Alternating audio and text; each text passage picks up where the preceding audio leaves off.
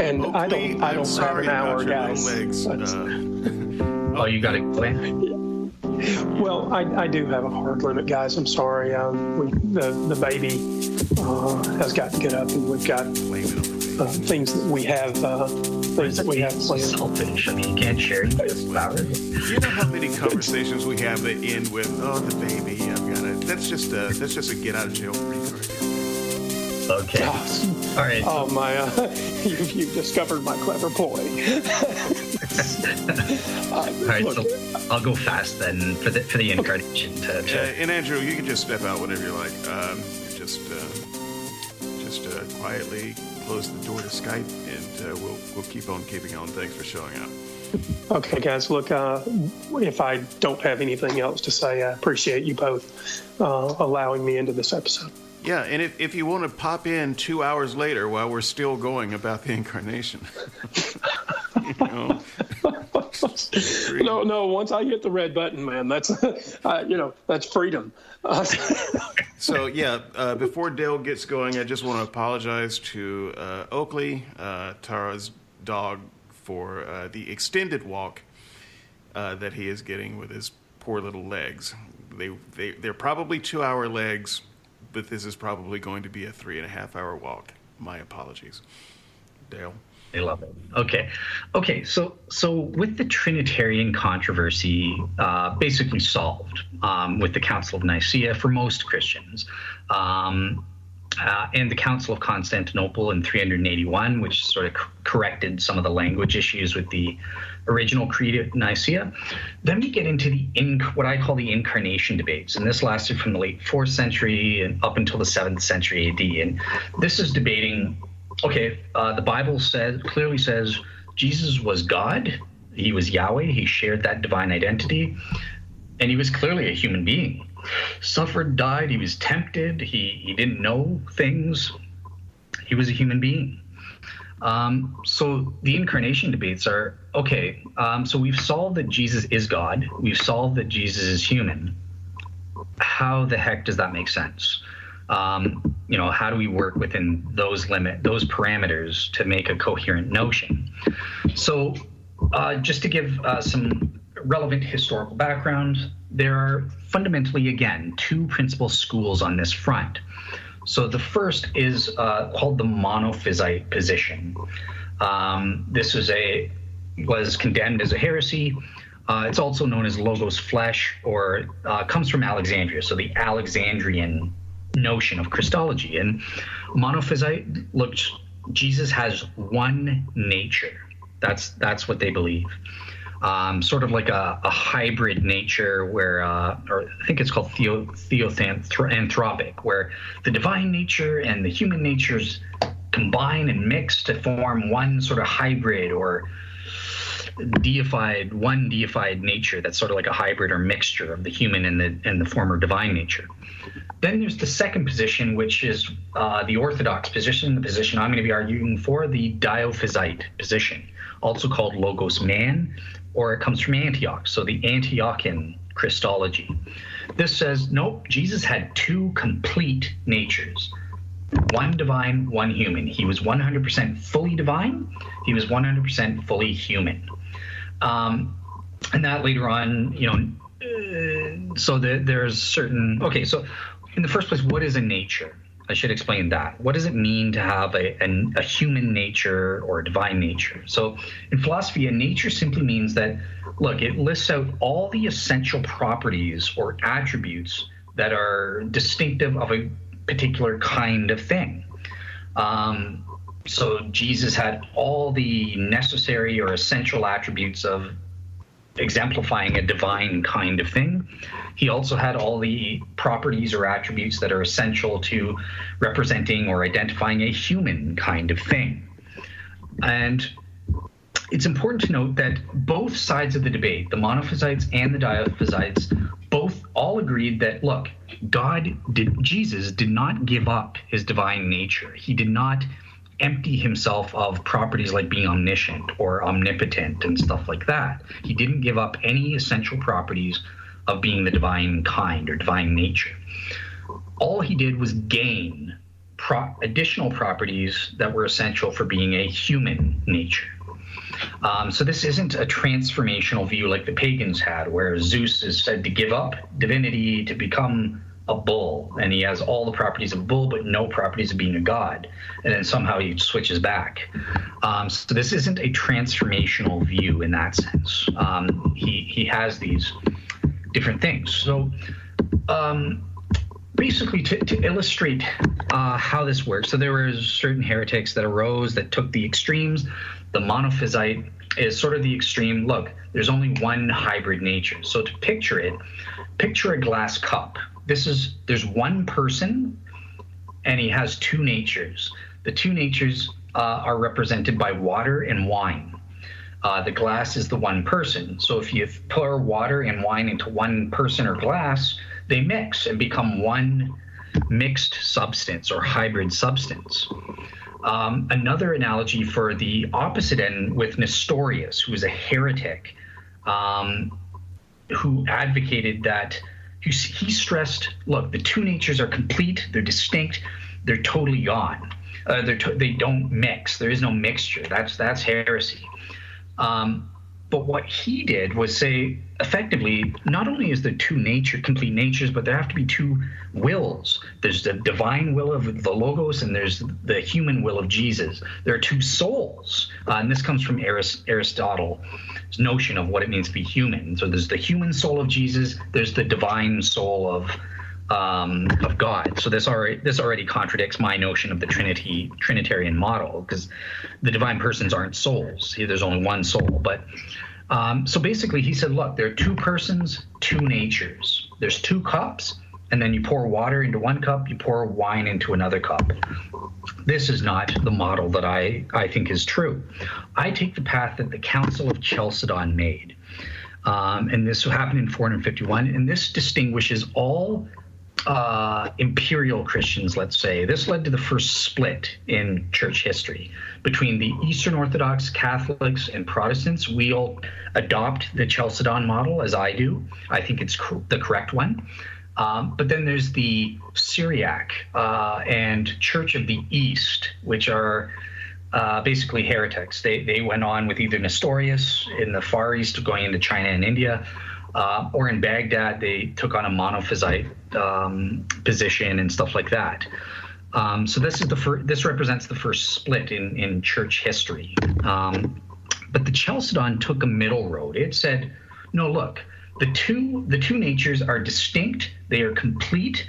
Um, and they they added the thing they don't mix. There's no confusion or blending of the two natures within the one person. So they stress without division, without any separation. So you don't have two glasses, you don't have two peeps. Um, so basically, the analogy for this is look, we have one person, one glass cup, and I pour uh, one nature, the water, and then I pour oil. The two don't mix. Oil just sits on top of the water. So he has two natures within the one cup or one person. So so that's the analogy to try and understand the different positions on this historically. Um, now the creed itself doesn't say, well, how, how do you make sense of this? How how does how does this analogy of one person with two natures being like oil and water, how does that work? And this is where I get into my victorious incarnation model, as I call it. Um, so essentially, with Chalcedon, I say, yep, I agree. There is one person uh, who had two complete natures, and uh, one was fully and uh, human, the other was fully divine. And we have to understand when we're talking about natures here, we're talking about a kind nature as opposed to an individual nature essence, and that's what the doctrine is getting at. Um, so obviously, Jesus only had one essence as, as a individual person and that sort of thing unique to him. He had the property of being uh, having a human nature and the property of having a divine nature and that sort of thing. But the creeds are saying, look, he had two complete kind natures, right? One divine kind of nature, the other a human kind of nature. Um, but yet he was one hypostasis or one individual person. Um, so I I fully affirm this aspect. Um, that I think you guys got that from the Council of Chalcedon and the the um, analogies of the glasses and the liquids. The second element here is okay. Well, how the heck do does Jesus acquire a human nature. And this is where you can't really rely on the ancients because they had a mistaken notion of what a person was, uh, or, or, sorry, what um, a nature, the human nature entailed. It comes from a false Aristotelian anthropology where they believe, well, you had your, uh, you know, a spirit, and the humans had an animal soul, they had a rational soul, uh, or nous in Greek, and uh, then they had their physical body. I, I reject all that. I just say, look, it's simple. There's a rational mind. Um, that's the divine logos. Jesus in his pre-incarnate state had all the faculties sufficient for personhood, and that when that becomes embodied, so therefore that's the divine nature right there. And when that becomes embodied in a human body governed by the human genome, whatever scientists give to specify this is a human body, not a dog or chimp body or something like that, based on the, the genetics, um, once that happens, a divine mind becomes embodied in a human body. Um, then he takes on the human nature. There, there is no such thing as a human mind or a divine mind. There's just a mind we are God. We are made in God's image. We are exactly like Him in the sense that we are minds. We have a set of rational faculties. Now there are differences in degrees. Obviously, He's omniscient and we're not, but that isn't uh, inherent um, to the human nature that we aren't omniscient. Um, so uh, this this is what I'm saying. A divine mind became gained a human body, and in, that's the essence of what a human nature is. It's a mind uh, or person that is embodied in uh, a human body, physical body governed by the genetics of a human Homo sapien. Um, boom, that that's how he acquired, without losing his divine nature. That's how he acquired this Homo sapien uh, model, uh, Homo sapien nature. Now, the third element, this is where uh, things get a bit tricky because Jesus, in order to be biblically consistent, look, Jesus didn't know things. He was te- tempted by sin, and that was a true temptation, I would say. Um, he wasn't. He wasn't in the Old Testament with these theophanies where Jesus, I would say, Jesus appears in human form. That isn't an incarnation. Je- Jesus wasn't truly tempted. Jesus was basically Superman faking it. Uh, you know, he, he had his divine, he was consciously omniscient, he, he was omnipotent and actively omnipotent, just manifesting himself in the form of a human body uh, in the Old Testament. In the New Testament, with the incarnation, the difference is look, here he gets the divine nature, divine attributes were subliminal or subconscious. And depth psychology proves that minds have a conscious conscious portion and a subconscious portion. So Jesus, in their divine nature, the divine persons are fully conscious. There, there is no subconscious mind when Jesus became incarnate, his divine attributes uh, became subliminal or subconscious, and this is uh, why he doesn't know things, or he he's depicted as uh, he, he, suffers pain like a human being and stuff like this, and this explains these human limitations of Jesus. Yet at the same time, there are aspects where the subconscious leaks through, and, and he gets some of his omniscient divine knowledge in certain things. And as a prophet, he makes these pro- proclamations and stuff like that. Because, as we know from depth psychology, sometimes the subconscious leaks things into our conscious minds, or, or you know, you have things like the Freudian slip, if you believe that. Um, so like that that's sort of the model that I think is happening with Jesus. His superhuman abilities were subliminal only during his time of humiliation on earth. Post ascension, there there's no more subconscious thing. He he has his human body, but he is Superman again. He is consciously omniscient. He is actively omnipotent. Uh, he's regained his exalted position, as Philippians chapter two would say. Um, so, although Philippians two is functional, not ontological, but yeah. Um, so it's only during his time of humiliation that his divine is uh, becomes subconscious or subliminal this is the model and, and sometimes it leaks through this is why we get prophecies and stuff like that um,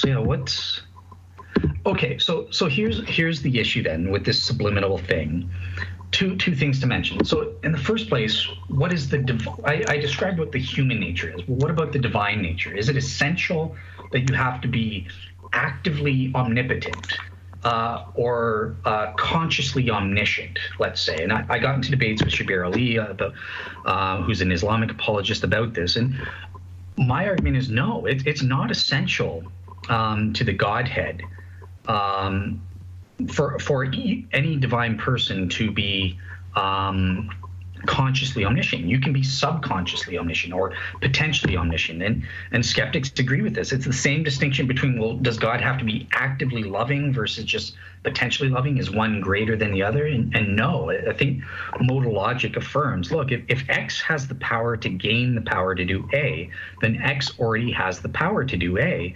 Uh, it just takes two steps to do that. Um, and it's the same with omniscience or, or any of the other subliminal uh, divine properties, I would say. Uh, in effect, it, it's the same thing. He does have the, the ability to go back to this if his uh, either conscious or I would say more subconscious, because that's where the divine logos inhabits fully.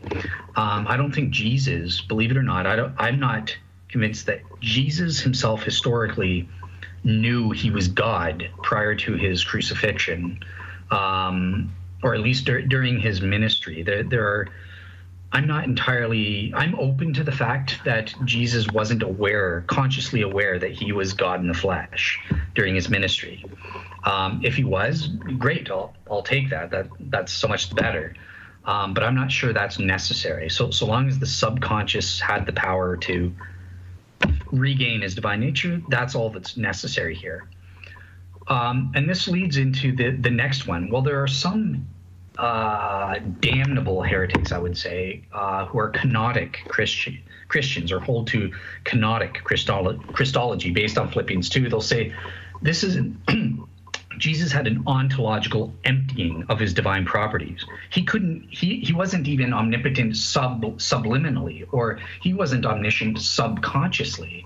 He lost the, he shed his divine attributes. Like when you get a haircut, you shed your your hairs are gone. They're no longer a part of you. When he assumed the human nature. So he was fully human.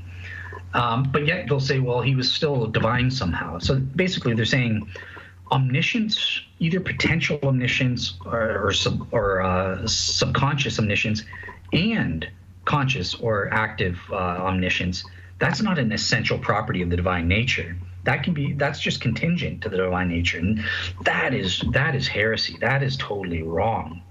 Um, no, you, you can't get rid of that. Uh, it's it's basically they're saying Jesus had all the properties of being a regular, ordinary human being, and that's divine. So, so what's the difference? The, there's no distinction between a divine nature and a human nature, and obviously they're not identical. So, so this view is just heresy. Um, and in addition, there there are arguments that prove um, that God is necessary um, and those specific properties, the maximally great making properties or maximally excellent making properties, are logically necessary to be a maximally excellent being and or a maximally great being. So yeah, the, the the view that questions whether things like omniscience or omnipotence are contingent uh, properties of God, no, that's an essential part of the divine nature, I would say, and therefore you have to go with this model that in explaining the Bible verses where Jesus does not display these proper these divine properties in an active way, well, that's because that can be explained because they're subliminal or in the subconscious divine logos part of the part of Jesus' mind. Um, yeah, that's that's my uh, oh uh, a helpful analogy uh, that I think will help explain what I'm saying here comes from the movie Avatar, and and there are it's not an exact now there are holes with the analogy, um, but it'll help give you a sense of what I'm saying. So, in the movie Avatar by James Cameron basically it posits look that there are genetically engineered alien navi physical bodies um, that can be assumed by a human consciousness through some machine. I've, I've never seen the movie, so I'm just going based on what I've heard about it.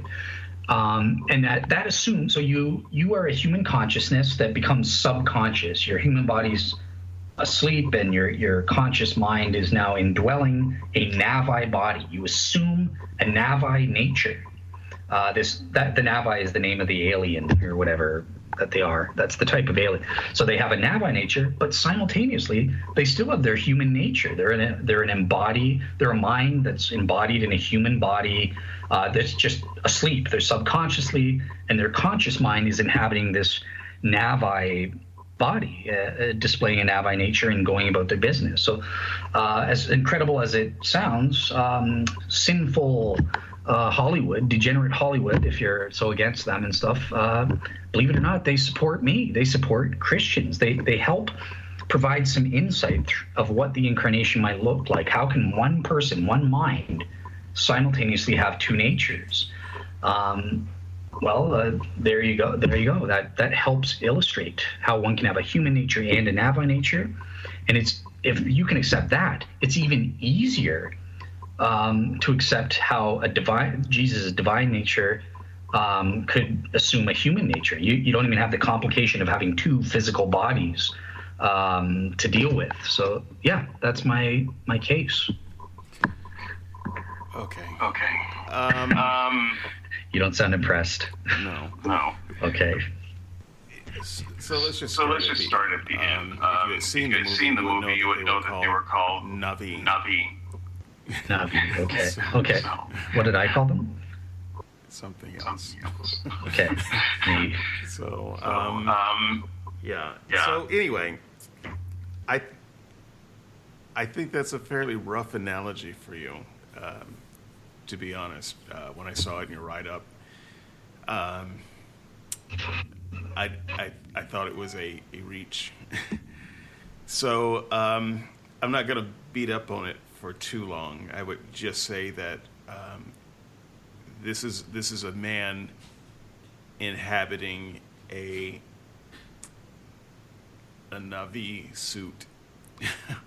he's he's remote controlling um, a, a Navi body, but he never stops being a human.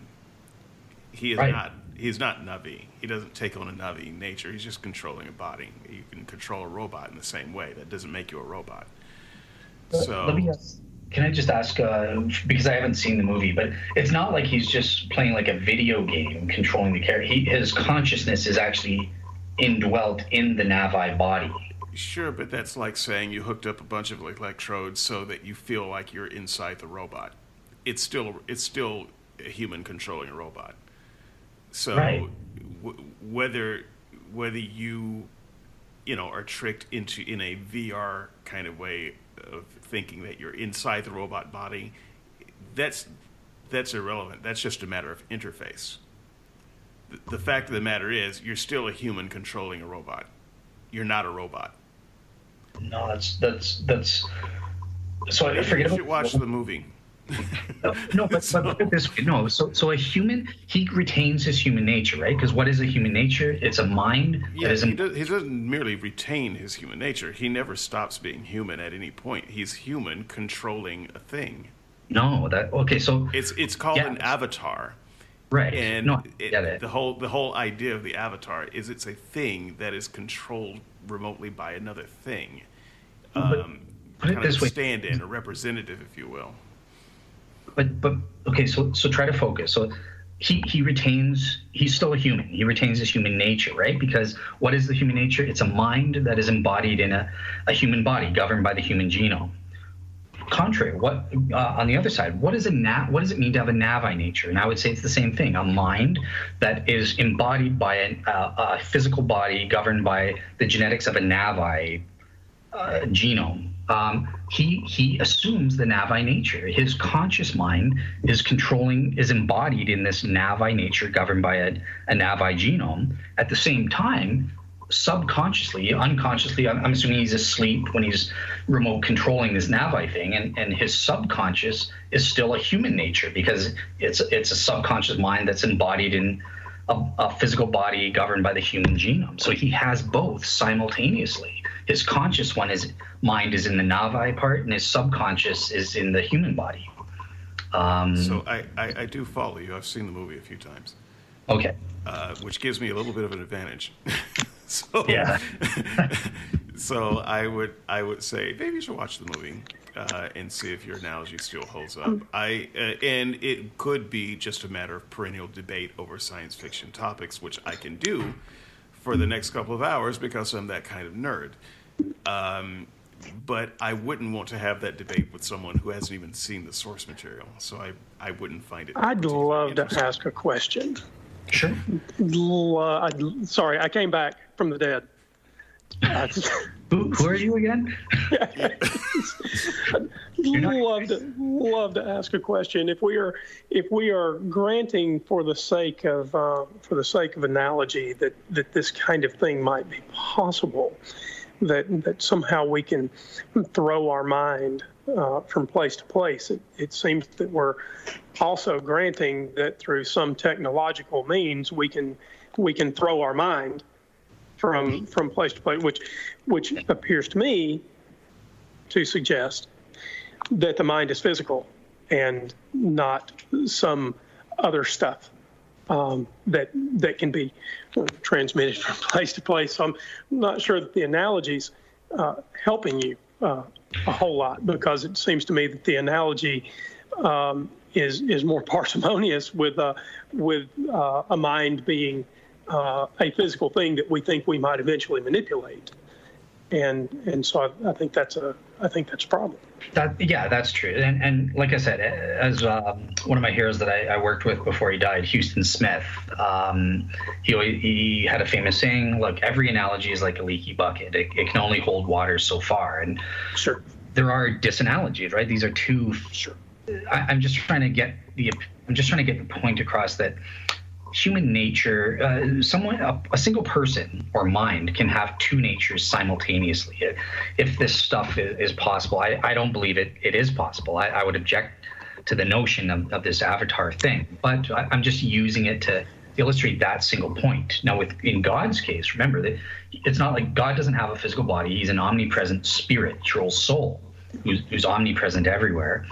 And one of the minds simply becomes embodied in um, the, the, the human body, therefore acquiring the human nature.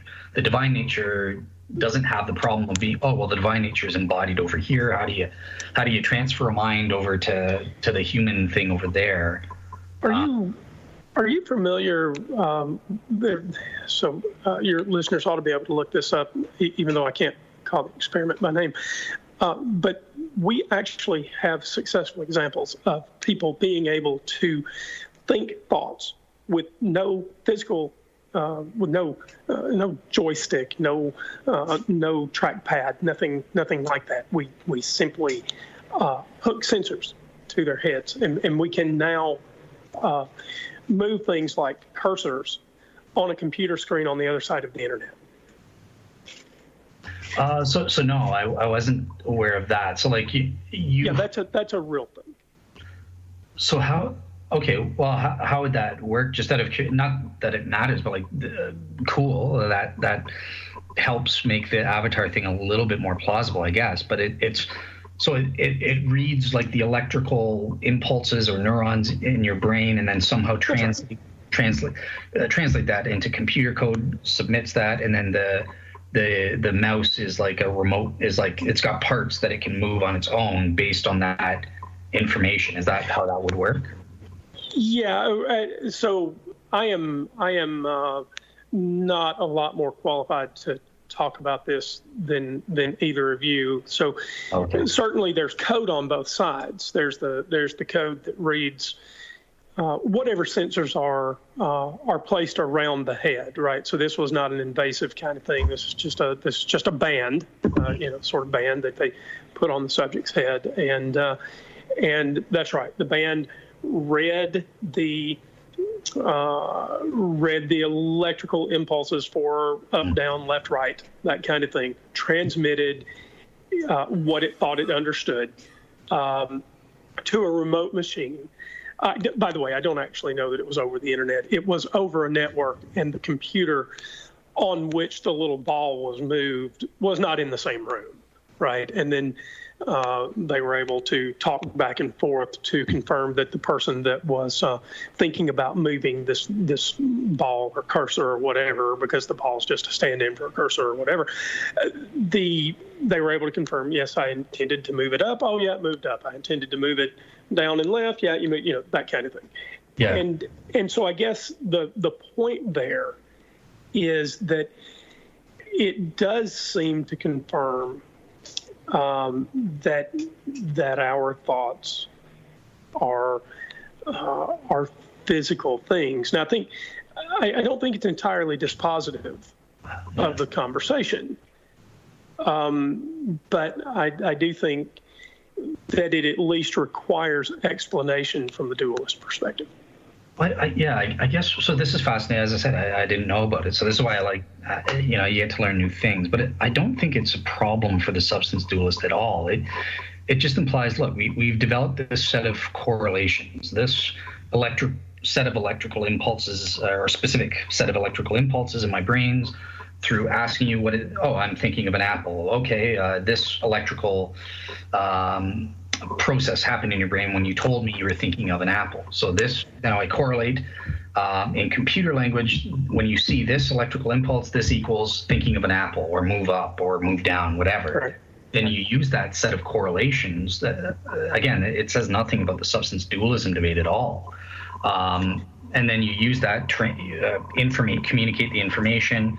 Uh, the mouse has mechanics set up that it can read the information and then can move on its own in response to that that program code. So it, it's just, yeah, I, I, can fully accept that um, if it's true, and I have no reason to doubt it that it's true. But it, it's just not a problem at all. Um, it, it I'll try to get the article so you can link it in your show notes. Yeah, sure. Um, yeah, I love so that. that. Yeah, so that so that people can um, sort of follow along and, and gotcha. draw their own conclusions because it, it seems only fair to, to try to make sure that they can do that based on the sort of nature of the claim, right? Because probably yeah. most people aren't familiar with it, and it can seem um, um, it can seem incredibly unlikely, right? So I'll I'll do my best to get it over to you for the show notes.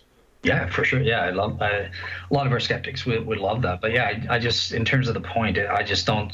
I can fully accept this, and it's just not a problem at all. It's, it's just using a set of correlations of electrical activity translated into computer information. Um, and in order to get the, to understand the content, obviously the person has to reveal, you know, this set of electrical activity.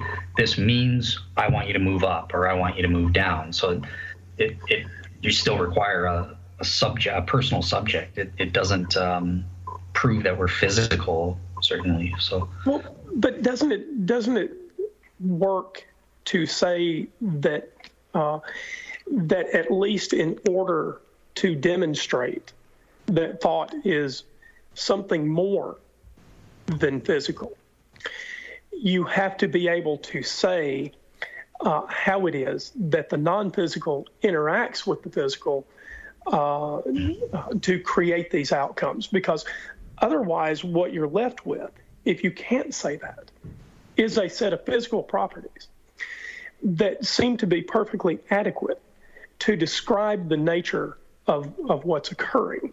And so if you if you posit dualism, and I'm not saying that you can't, I'm willing to admit that this isn't entirely dispositive of the case for physicalism. But if you're saying that uh, that some sort of substance dualism is at work here, you have to be able to explain how it is that some this this non-physical substance um, causes uh, this high degree of correlation uh, that you see. So, so I would deny that. So, so in my um, my solo show, I don't know if you you heard that, but in Substance Dualism Part Four, um, I, I, list out some of the arguments um, against substance dualism and the problem of interaction, how the interaction takes place is among them. But yeah, I, would deny that this this isn't a problem. I, I don't need to have a mechanistic explanation as to how the soul and the body stand in, ca- stand causal relations between each other in order to believe in it. I, I could be totally ignorant of, of that question.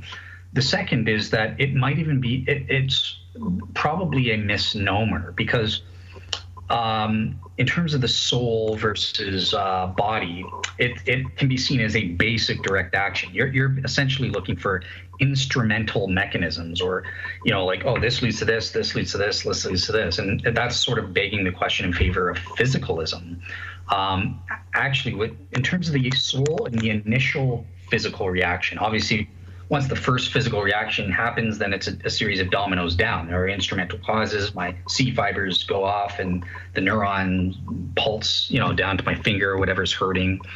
Um, but in terms of that initial reaction or interaction between the soul and the first physical state, or vice versa, the first, the last physical state in my brain translated to my soul could be what's called a basic action. It, it's a direct action and there, there is it doesn't make sense to ask for intervening mechanisms because there are none. Um, the, the, second was the second oh, sorry, no no problem this will i'll be quick. So the second thing is i wanted to say in, in my show solo show substance dualism part two I, I provided positive arguments that i think prove that uh, various mental properties and states like thoughts uh, have to be non-physical. E- even assuming substance dualism is false, pretend we are our brain. At least with that first issue of contention, um, I I can argue that the thoughts or the states um, are non-physical in nature. And I provided some two arguments there, like the differences argument, uh, as well as the I'm sure you're aware of Thomas Nagel's the knowledge argument and that sort of yeah, thing. Yeah, yeah, um, yeah. So so that that's yeah i would say we have we have the the problem of interaction actionism even though i, I confess i'm ignorant I, I, don't know how it works apart from saying it, it just works as a basic a direct action. There, there are no intervening mechanisms in that regard. Um, but let's pretend there are somehow intervening mechanisms. I, I don't have to know what those are in order to know in order to advance substance dualism especially since i have positive reasons uh, to, to suspect that these mental properties and states are non-physical in nature. So I think I'm I'm going to need to step in and cut short this conversation on substance dualism, which is uh, interesting, but it takes us slightly further afield from the incarnation discussion, which itself uh, still might last a little while. I, t- I told you that's why I put it as a presupposition. Yeah. But uh... so didn't mean to take you off topic. It it seemed to me as if the the issue regarding avatars uh, yeah. directly related uh, directly related to this particular bit, but perfectly happy to leave it for another time. Uh, no, that's great. Uh, thank, yeah, thanks. I, I, I, suspect there will uh, that despite everything that's been discussed, the board will simply be taken over by commentary on Avatar. Um, so that's James Cameron. That's what happens. Um, but uh, yeah, so I'm going to. Frankly, I've forgotten most of your speech, and so I'm probably going to say some things that will sound repetitive, and you'll say, "Yeah, but I responded to that." Well, sorry. Um, you're gonna just have to respond to them again. So um, let me let me see if I can start in a different place than where I, I had intended here, uh, because of some of the ground covered. Uh, talk to me, Dale, about human um, nature okay. versus God nature. Are, are these are these different natures? Yes, they're not identical. Are they compatible? Yes. Okay, so uh, what are the differences? What are some of the differences? What are some of the compatibilities? So okay, so and, and this is why your your argument, your little premise argument fails. Premise three is is you're you're basically just saying they're not identical, right? So that was my main criticism is that that doesn't mean that they're mutually exclusive or incompatible. So the human right, nature. So I'm, I'm trying to I'm trying to suss that out. So right. So so the human nature is is this. It is a it is a set of cognitive faculties sufficient for personhood, aka a person um, that becomes embodied in a physical body governed by the genet- the human genome. That that's the essence of being a human. Okay, say say that again. So it's it's a, a person, uh, a set of a set of faculties sufficient for personhood, whatever that might entail. We, we discussed that earlier, uh, as to what some of the things are. I think that uh, you know, free will, sentient, intellect. Um, so so far, all of that can be ascribed to my dog. Uh, so that doesn't actually tell me anything about a human nature. But I don't believe you. Um, I, I, dogs are not persons. I would say. Okay, you, you say that as a claim, and and I get that. And saying it saying it twice more and louder doesn't make it better. I'm just saying all of the things that you specifically named can apply to my dog, and so I'm I haven't I haven't actually heard a description of personhood that wouldn't apply to a pet uh, as advanced as a dog. And so I'm trying to get at what this okay, human me... nature is versus the God nature. And right now, you're just describing the nature of any sentient being. Well, li- listen, right? So, in terms of the human nature, it is perhaps the dog nature. Let, this is just complete rubbish. Dogs are not moral agents, for example. But let's pretend you're right. For the, I can go along with you for the sake of argument. Let's pretend dogs are dog persons um, that are governed that are in a physical body governed by the dog genome. Um, humans are persons that are embodied in a physical body governed by the hum- Homo sapien genome. Uh, cats, they are persons that are embodied in a uh, physical body governed by the cat genome. This this is human nature, dog nature, cat nature. Okay, so then we're defining it by the genome. If if all three are persons, yeah. So so okay. I don't put it this way. I don't agree with your nature about dogs and that sort of thing. But I don't agree with your assertion about what uh, nature is not, either. So how do we solve it? Here, so listen. Remember my my avatar thing, right? The Navine. Maybe there's an intelligent alien out there that is uh, a moral agent and, and has all these properties that I deny to dogs. Um, okay, well, great. So, so then it's the same thing. It, it's the genome, it's the physical body that distinguishes these mind, these persons from each, from each other.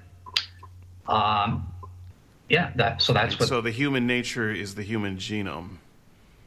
Sure. Okay. Well, it's, it's and, a mind. so what's the God nature? No, but it, it's it's a it's a person plus a person plus the human genome. Right, and for me, it's just a genome. Uh, so that's that's fine. I'm I'm trying to get your definition. So yeah, the the person which you describe as uh, a you know that which contains a personality. I mean, you're kind of describing the word with a word. Um, uh, and and it has a human genome. Personality plus human genome. Say, can you? Well, if you're going by my definitions, person uh, plus because person. Well, you never really gave me a good definition of person, and I've asked like for two weeks, and so I keep trying to get that great definition that I can that I can live with. Maybe you can just give it to me again. Okay. All right. So and pers- try not to use the word person when you do it. Well, wait. So it, it's a set of faculties sufficient for personhood. What does that mean? So number one, it's um, we have we have we are intelligent. We are sentient. We have we are moral agents. We have free will. These are some of the things that I've offered. Um, we have a personality. A personality is a part of being a person. We have certain character traits. Um, so that's why I'm saying personalities are not identical to a person. A person is more encompassing. It includes our personalities, which can change. You know, the, the person is maintained through personality changes um, and that sort of thing. So that's so why I'm. What you're what you're really saying is a person is the total package of a person uh, I'll I'll try to work with that. That's not that's not terribly useful, but when we add the human DNA, you know, I'll I'll go with that. So it's a person with a human DNA. That's a person. Yes, that's a that's a human nature. Right. That okay. It's an you are an instance of the human nature. You are a person that has a physical body governed by the human genome. Okay, so what's a God nature? the divine nature. Um, so remember, there are two senses of a divine nature. So the divine nature proper is not exemplified in any the, the three persons of the Trinity are not instances of the full divine or complete divine nature. Only the Godhead is that, right? Because one of the essential properties of the divine nature proper is being tri tripersonal. Uh, God the Father is not tripersonal. God the Son is not tripersonal. And, okay, and let's just deal with God the Father for a moment. Um, God the Father individually.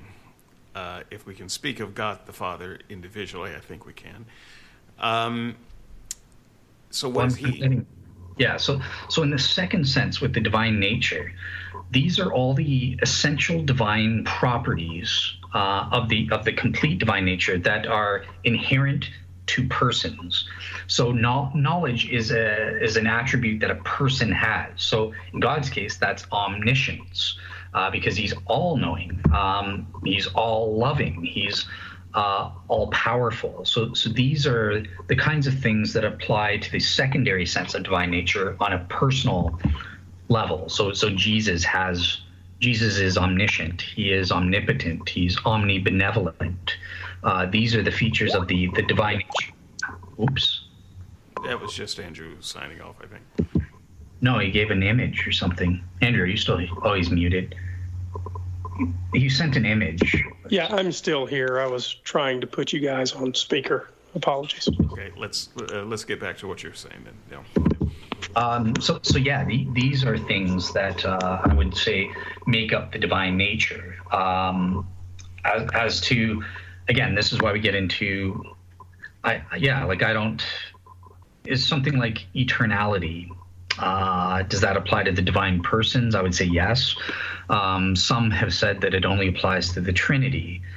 Um, it, I don't think, I think that only makes sense in relations to persons. But logical necessity, for example, that only applies to the Trinity as a whole. And the three persons are logically necessary in that they derive from that overall being a part of the Godhead.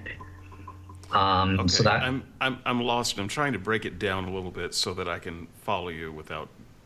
Okay, well let, us just say this. Min- minimally, it's on being omniscient, omni.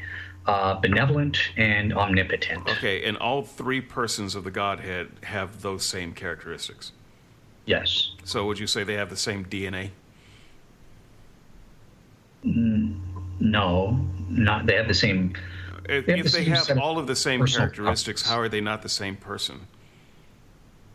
They all have the same knowledge. They all have the oh, same love. Oh, they all have the same everything. And but so in what way are they different persons? Okay, so so put it this way: they do have different properties. So for for example, under your view, uh, God the Son has the property of being begotten. God the Father is has the property of being unbegotten. Um, if you reject that, God, God the Son has the property now has the property of having a human nature. God okay, the Father. Let's go before the human nature though, because we're we're getting there, but that's that gets crazy pants. I'm just trying to understand the most basic unit of what these three people are compared to what we are so that we can begin to talk about mixing different natures. I'm trying to understand how they are persons, and I'm, I'm trying. I'm starting to get a picture. I think.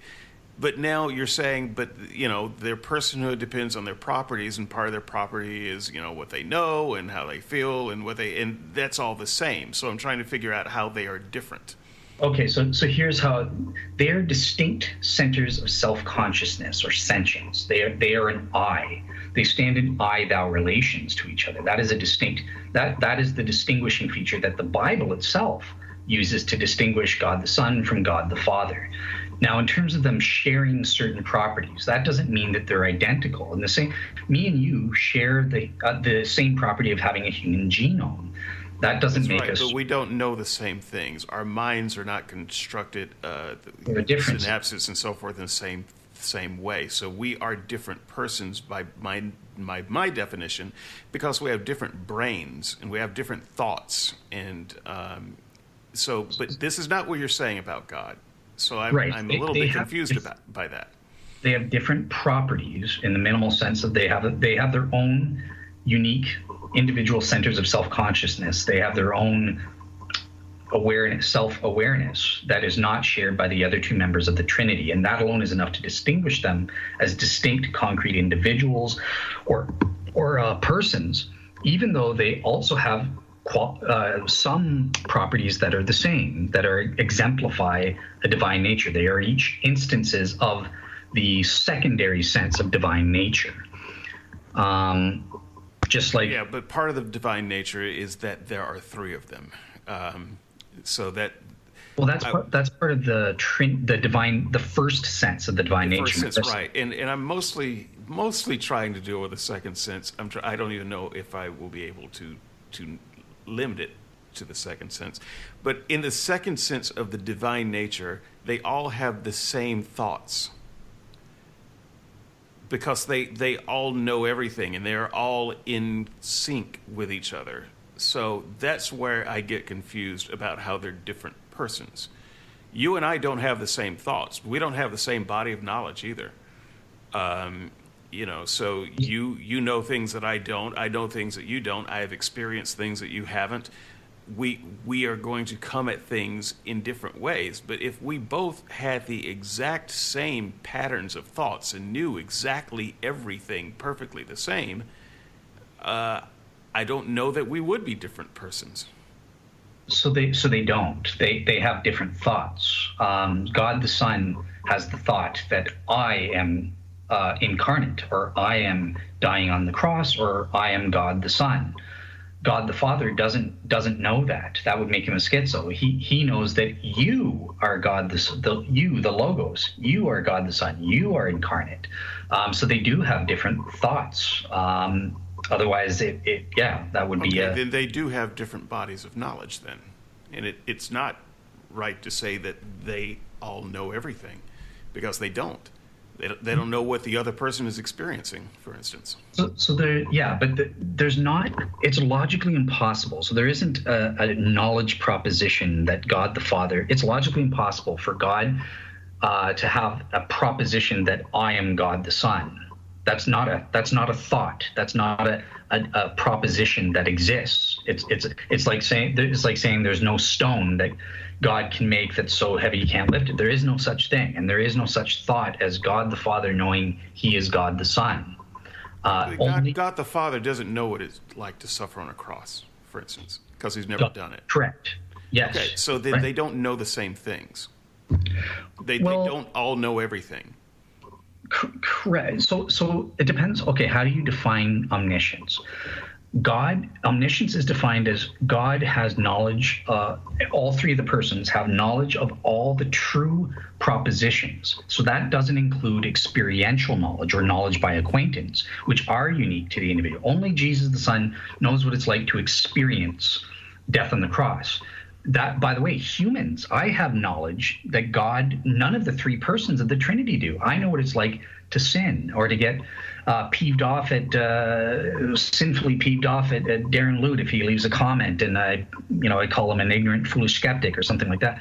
God doesn't know what it's like to sin. He doesn't have experiential knowledge. He has the propositional knowledge that uh, sinning is evil, uh, evil is, is so bad. Also doesn't know what it's like to lust or what the what the forces are uh, of of something like lust that drive people to do things not in his divine nature. Jesus did in his human nature. So let, we're gonna we're gonna talk about that. But I just I'm just trying to I'm just trying to get some of this nailed down because you see, as a Christian, I would have said, no, God knows that. Uh, I you know I would have I wouldn't have been able to explain how I thought he knew it, but if if he didn't know it, I wouldn't have thought he was God. Um, so I, I, think that's I think that would be problematic if you are saying that the God of the universe who uh, created us with these urges has no idea what that's like, and yet he dares command us uh, regarding them. I, I, don't think you need experiential knowledge. As long as you have propositional knowledge, that's enough as a foundation or basis to give. No, I think you do need experimental knowledge, Dale. An example would be if I, as a god, created a being uh, and I gave them the sensation of itching. Now, I've never itched before, but I gave them the sensation of itching and I gave them a command never to scratch. Well, that's absurd. I would be a terrible god. The people should rise up and kill me if they could. No, that's oh, sorry. Go ahead. Well, but I mean that's that's kind of how this God is, who commands uh, who commands us to do or not do with sensations. He has no idea what what forces are, are being dealt with. He doesn't know what they feel like uh, experientially, but he well, does what know. they feel like experientially is everything. That is the human experience. No, it's not. It, it's Adam and Eve were human beings. They had no idea experientially what sin. This is what the tree of knowledge of good and evil is about. They gained experiential knowledge or knowledge by acquaintance of good contrasted with evil when once it's actualized. They still sin because they had a propositional knowledge to know that it was wrong to do that, and that's all that's required. God propositionally knows the sufficient body of knowledge to know what it's that uh, be, that telling telling a lie uh, or or raping someone is sin. He knows the propositions. This causes great damage to the the yes, women. he knows it's sin, but what he doesn't know is what ur- what forces the urges in the body that he created push us to. So if he doesn't have any type of experiential understanding of that, he was irresponsible to create such bodies and then. Uh, you know, I, I, would say a grand amount of hubris to dare command us regarding our own qualia. Yeah, I, I just fundamentally disagree with that. I think the propositional knowledge is enough of a foundation to give such moral commands. You you don't. I can need... assure you that the propositional knowledge about sex does not come close to explaining sex. If if you've never had it and all you have is the, the greatest, most detailed definitional, propositional knowledge of sex, but you've never had it, you don't know what the hell you're talking about. Yeah, that's complete bullshit. I, I think it's it's the oh, so I mean uh, that's complete. I, my favorite no. part of the podcast. I will no. not edit this out. it's because I got tricked by saying "damn," uh, which, which, I'm allowed to do because I'm using it technically. And then I uh, okay, sorry, sorry. I love it. Trust, trust me. Um, um, what the heck was I saying? Uh, my beaver. See, you have experienced something that, that before was merely propositional knowledge. oh well, I, I, that's my first time experiencing swearing, but um, I wish I could. But okay, so uh, what what the heck was I saying? Yeah, yeah. Um, pro- the I had a good point. The propositional one is a firm enough basis. The experiential knowledge is not required, but I had something specific I was going to say. Uh, well, I was talking about sex. Um, and I was saying that if all you know is the, the best propositional knowledge about it, then you don't know anything about sex. Oh, because yeah, it, it, must be experienced. Okay, so so this is kind of like saying it, it's the same stupid point of like let's pretend a judge uh, is judging uh, someone who's a, a, rapist and they've never raped anyone. They've never experienced what it's like to rape. They can't judge. The guy can just say, hey, you, you don't know what it's like to have the desires that I had. I couldn't help myself. I had to go for that woman. Look at her. I mean, my my goodness, how could you not go after that? And the judge is like, you know what, you're right. I, I haven't had the experience of lusting that bad and and and and actually the experience of raping. I can't judge you. I, I can't. My propositional knowledge that raping someone causes emotional damage and that it, it violates the law. I, can't use that. I have to experience myself. So, all right, uh, you know, li- line up. Let me let me have at it, and then I can judge you whether you're good or bad. No, that's rubbish. You don't need experiential knowledge. Propositional knowledge is good enough to adjudicate on these matters. Yes, but I don't think uh, that we can equate an antisocial behavior like rape with a perfectly natural and social behavior like sex. So those are those are different things. We were made for sex. We weren't made for rape by the by the Christian uh, way of thinking. And you know, good good society uh, thrives on sex. It doesn't thrive on rape. And so even from the naturalist perspective, I think we can make a distinction. So I think that's a, that's kind of a false thing to say that we have to understand experientially what rape is to know that it's bad. We can see the results of it. But if we want to know what human sexuality is. You can't just read about it in a book. And so that's that's all I'm saying. And I think that there are good reasons to know what human sexuality is. There aren't good reasons to know what rape is. So God has given us certain orders based on just human sexuality. And what you're telling me is he doesn't know what the heck he's talking about. He, just he he's he makes these orders, but he has no idea.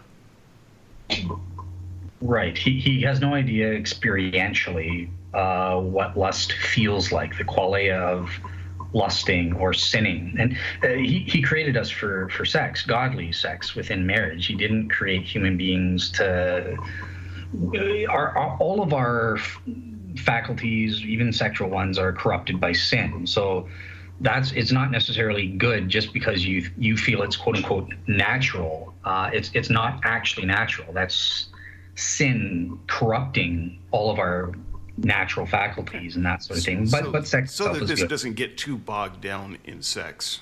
Um, calm down, people. It's not that kind of podcast. Um, Tara will love it. I bet. And honestly, I wouldn't be talking to Dale if it was that kind of podcast. Talk to someone else. Um, Andrew, for instance, we might have that discussion uh, stay tuned. Who knows what's coming up on uh, Still Unbelievable? Um, you are trying to keep us on topic, and you're try, just doing my best. Begging, doing my best. Just, just begging. I spoke to the devil. I sorry. so um, Jesus, then. Um, so we're, we're I'm, I'm zeroing in on this what makes the human uh, nature and the God nature. Um, let's enter Jesus and let's exit the whole avatar thing from my mind. That kind of that kind of ruins the uh, thing for me. I, it's hard for me to imagine that. Jesus was born, so he wasn't. Uh, before in the Old Testament, we have God uh, incarnating all over the place. He's shape shifting. Um, you know, he's He's, uh, he's God in heaven. Now he's an angel on earth. Uh, he's, he's, this is what I call shape shifting. He's just taking on different shapes. Um, Jesus goes through this pantomime of doing something more than shape shifting. I argue that it's, it's, it actually couldn't be anything more than shape shifting. Um, so Jesus is born uh, to a woman um, and you know, as if to pantomime the process of making real humans, as opposed to just shape shifting into a 30 year old man and you know doing a one year or three year ministry depends on which gospel you read um, so let me let me just ask you before i presume was was jesus actually born as a human, or was he more of what I'm calling a shapeshifter? So, uh, in the Old Testament theophanies, as, as I said in my outline, this is the sh- what you call a shapeshifter thing. God, God's divine nature was not subliminal uh, or, or sublimated in any way, uh, except for the fact that he took on a the form of a human body, um, but he wasn't limited and he was fully consciously omniscient, uh, actively omnipotent. His divine nature was not sublimated in those Old Testament accounts. Only when he's in the quote unquote true incarnation of the New Testament does his divine nature become sublimated, and that's the fundamental difference. Okay, so when Jesus popped out of Mary, was he an actual human baby? Yeah. With human DNA? Yes. Can you have human DNA without a father's DNA? Yes. Are you sure? Yes. It's supernaturally formed, but God God Well, but is it is it human without yeah. without DNA of a, a human mother and a human father? Yes, he has 46 chromosomes. Um, what are the other 23?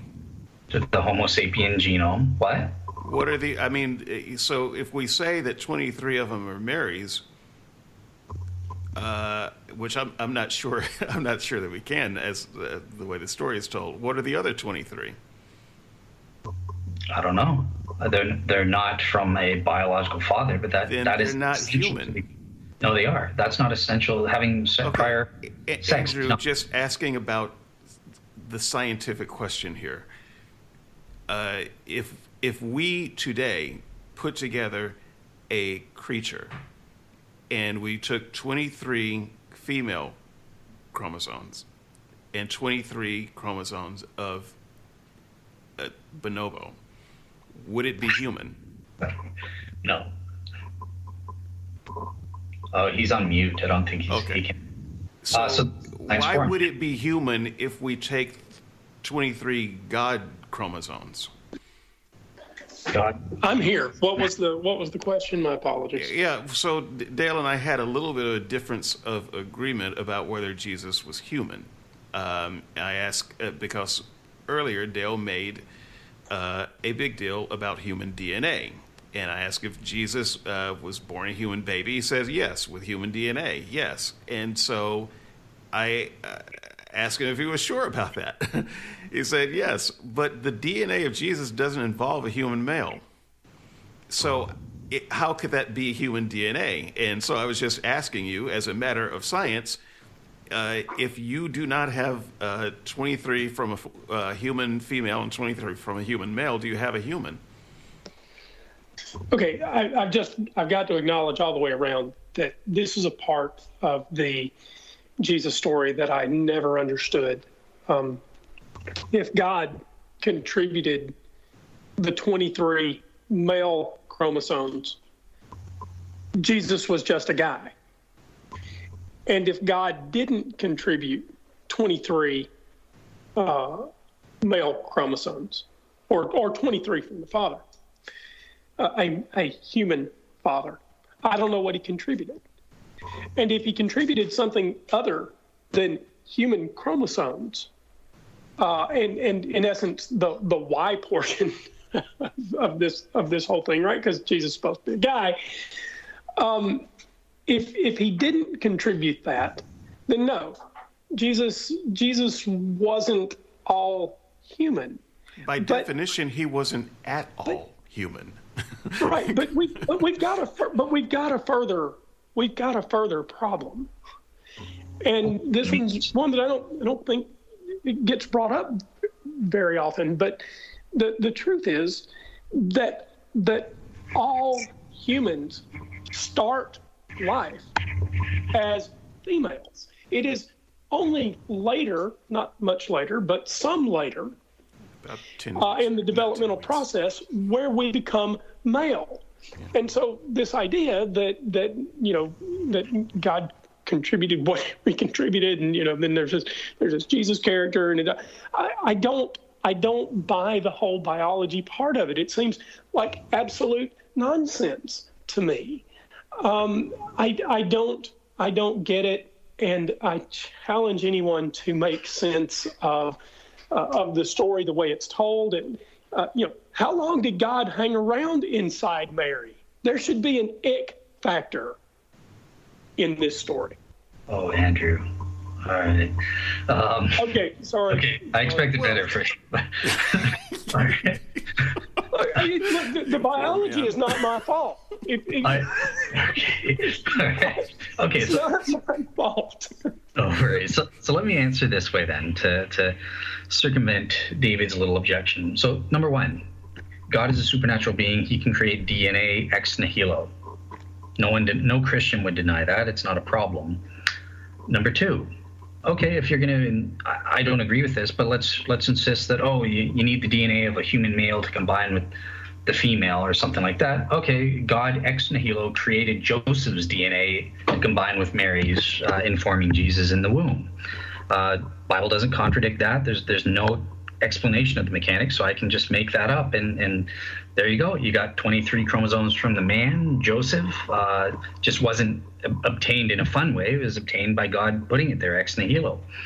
Um, as to the female, uh, I, I, just say so. So what? Uh, what's the problem? The the divine logos identifies as a male, and it was in a, a female body until the the hormones until the proper stage came around. Uh, what mm-hmm. what's the problem? Like, why the is problem that? is that this hasn't been demonstrated to be true. And, and it's about six weeks. I think I said ten uh, minute ago. It's about six weeks that uh, gender starts to differentiate. That, that could be right. What, I, I don't actually true? remember. What, what do you mean isn't true? That we're a female? It is true that we we are a female for the six weeks. No, no. What hasn't been what hasn't been demonstrated to be true hmm. Is that there's a God out there who um, manufactures from nothing 23 chromosomes and and somehow uh, gets inside this this young girl's body mm-hmm. and implants this this DNA material that is, supposed to be human or or not human. I mean, if you, if you, if you can make it up that you know that God um, magically also got inside Joseph and took some of Joseph's DNA. I mean, look, we can we can. Why not just all, let them have sex? if look, you're, you're going to do I mean, that. The point is, we can create all kinds of wild speculation, and and at least one explanation that is equally plausible is that Jesus wasn't human. Right. I mean, by definition, definitionally, and I'm talking your definition, Dale, because I asked about the, the whole human nature yeah. and so forth, and you gave me you gave me DNA. I wasn't necessarily yeah. going to go there. But if DNA is any part of the definition, then by definition, Jesus wasn't human. No, he was. He had Joseph and Mary's DNA created ex nihilo. It's a supernatural event. I guess that skeptics don't believe in the supernatural. Tough Christians do. No, no, Christians okay, but we don't. But Joseph wasn't any part of this. We don't. We don't have that. We don't. We don't have the story where you know Jesus miraculously had Joseph's eyes. Uh, the story is that the Holy Spirit came upon a virgin who was untouched by Joseph. Um, it is not that so, skeptics don't believe the story. It is that the story hasn't been demonstrated uh, to be true. It, the story is incoherent. I, I think he's saying it's not. It's not demonstrated to be true. I mean, the, the whole oh, my whole are, argument is out. that the story is incoherent.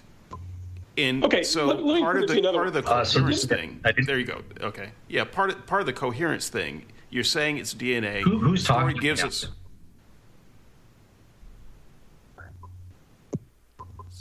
Skype, Skype is Skype is probably having some uh. breakdowns because we uh, we we have been on it for a while. Yeah, Skype, Skype, is, Skype is. Okay, I'm going back on mute and going back to my corner. But you you said you know, what do you mean it hasn't been proven to be true? Well, I can equally as easily say Jesus was an alien. He had 23 alien chromosomes. It is it is equally likely. I know that I know that you, know, you want to you want to say that it was Joseph or whatever. First of all, that's not in any account that I've read, but sure. pretty broadly. Sure. Um, so I mean, you can make that up. That's fine. Yeah. You can you can make up that God created it ex nihilo. He he created some some male DNA from from nothing, or he hung around in Mary's body and did the the magic trick later on. I mean, you can you can create all kinds of stories about this, but it, it's equally likely that Jesus just wasn't human. If indeed there was a guy who was supposed to be uh, the supernatural gift to humanity. Okay, so yeah, so that that's not equally likely given the biblical data. He was he was fully human. What, however, he got there, he had to be fully human. And you're right. I can't prove my story or.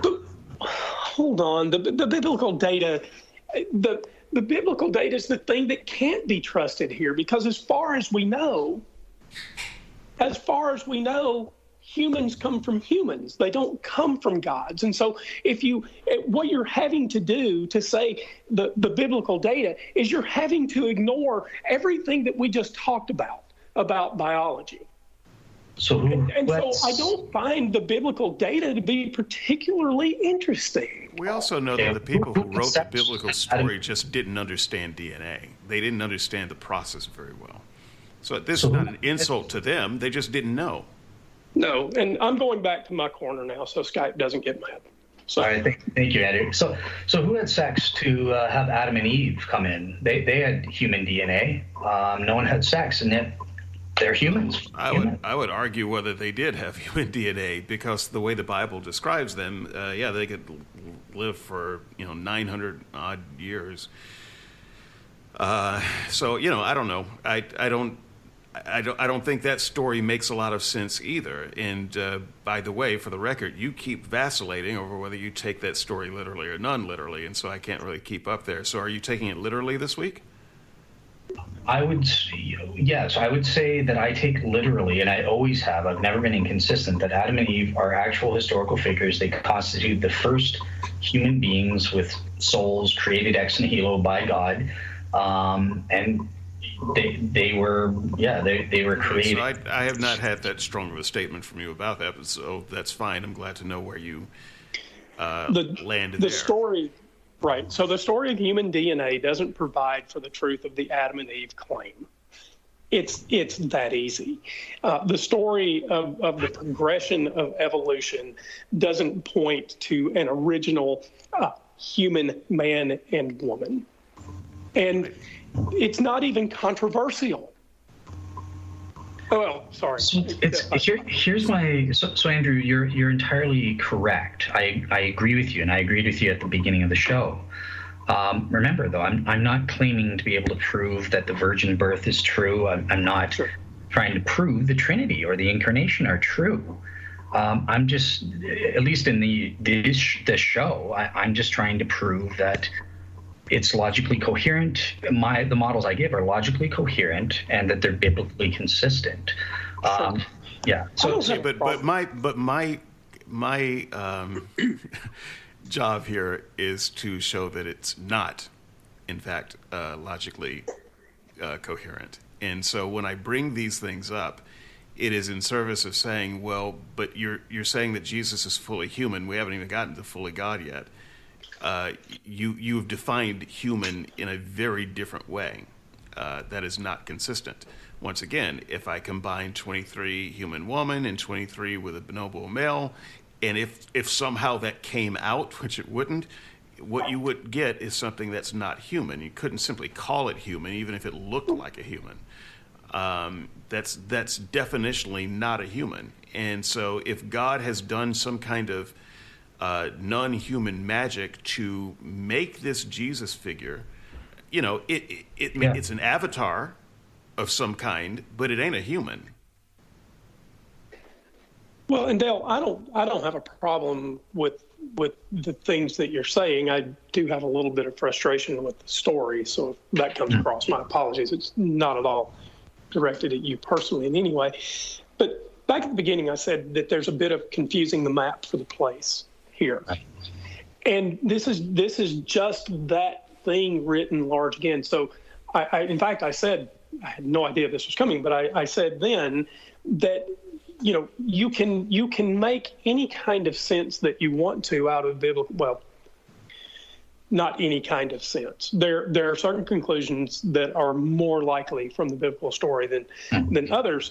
But so I don't I don't want to paint with too broad a brush. But the point here is that you're trying to put something on the map, the, the biblical story, that the evidence that we have simply doesn't agree with. You're, you're trying to put something on the map that doesn't appear to exist with Adam and Eve.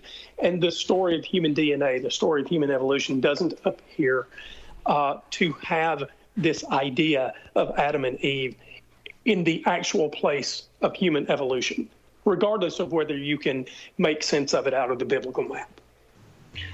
Okay, yeah, I, guess so. That's true. Again, that's true. But I, I, guess I would just question who is the one drawing the map. Maybe your your map, uh, as the skeptic, is the wrong map because your your map, by definition, says that supernatural is not included. It's incoherent. There isn't a, a destination for me to pin.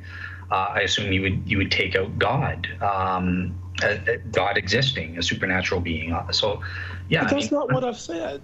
That, that's not at all what I've said. What I, uh, uh, to, to you, at least between you and I in the in the past, and, and not on this show. I I'm completely willing to accept that there can be something called the supernatural if you can demonstrate it. But right now, what we have as demonstration is is the history of human evolution, uh, written large through our DNA, and and we can track back the regular progress of the human form, and at no place in this in this tracking back as we as we move back to uh, less complex organisms, at no place do we see a, a, an Adam and Eve road sign. And so maybe I've got the wrong map. Okay, fine. Hmm. But if you've got a superior map, that map should at least point to uh, to some real things that I can hang my hat on. And right now, the Adam and Eve story isn't it because the real data that we have says there's no Adam and Eve. So let's see. So I don't have a problem with supernatural. Let's let's let's gotta, try let's try probing the next bit of this because it, uh, it started with me asking if Jesus was an actual human or just a kind of a shapeshifted avatar, a human suit. Okay, uh, so let setting that aside for just a moment. Um, yeah, I would say that Jesus doesn't pass the DNA test, uh, at least as I understand DNA. Um, but let's just see how good his human suit was that he was wearing. Uh, so, Dale, could Jesus have sinned? Um, I think he, I think he could have, but in light of his omni, omnibenevolence, he would never. sorry, he would never do so. It's the same, same thing I said when we we sort of got into this. Um, can God sin? And obviously, in light of his own internal nature, the answer is it's logically impossible for that to happen. But that that is the constraint, his own internal nature. So Jesus was human. Humans can sin, yes? Yes. Okay. There's nothing within us constraining us from sinning. Oh well, that's not true. Our moral conscience. Uh, yeah, but that doesn't stop us from sinning. That may that may let us know that we've sinned, but that doesn't constrain us from sinning. Well, we'll put it this way: it, it's not. So number one, there are. It's not an inherent. Our sinful nature is not an inherent part of humanity. Um, so it, it's not that we have to sin to be human. We'll, we'll get there. We'll get there. But, and, but you're saying that Jesus could have sinned. Yes.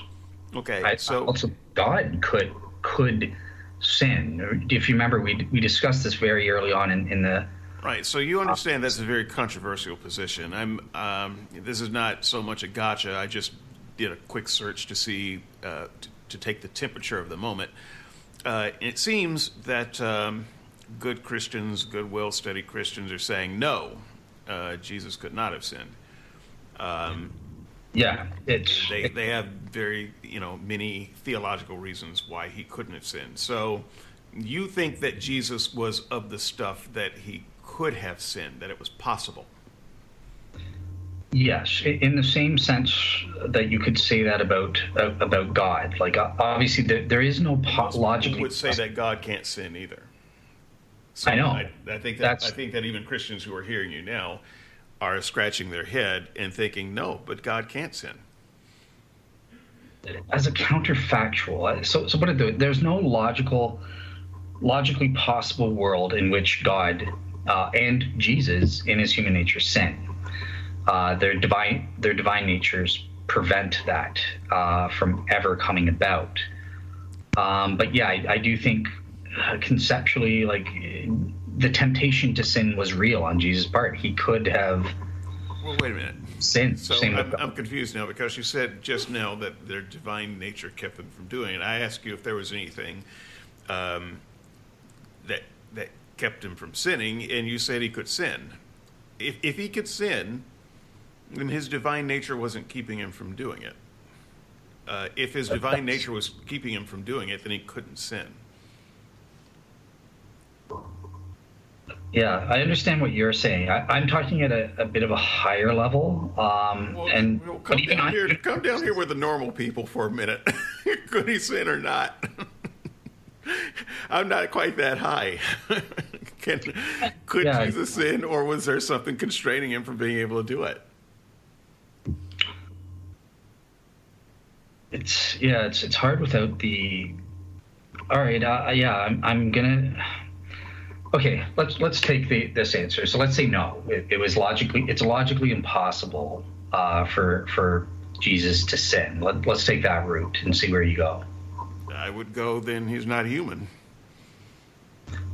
Why is why is uh, that part of the human essence? I, I already defined the human nature, and he had it.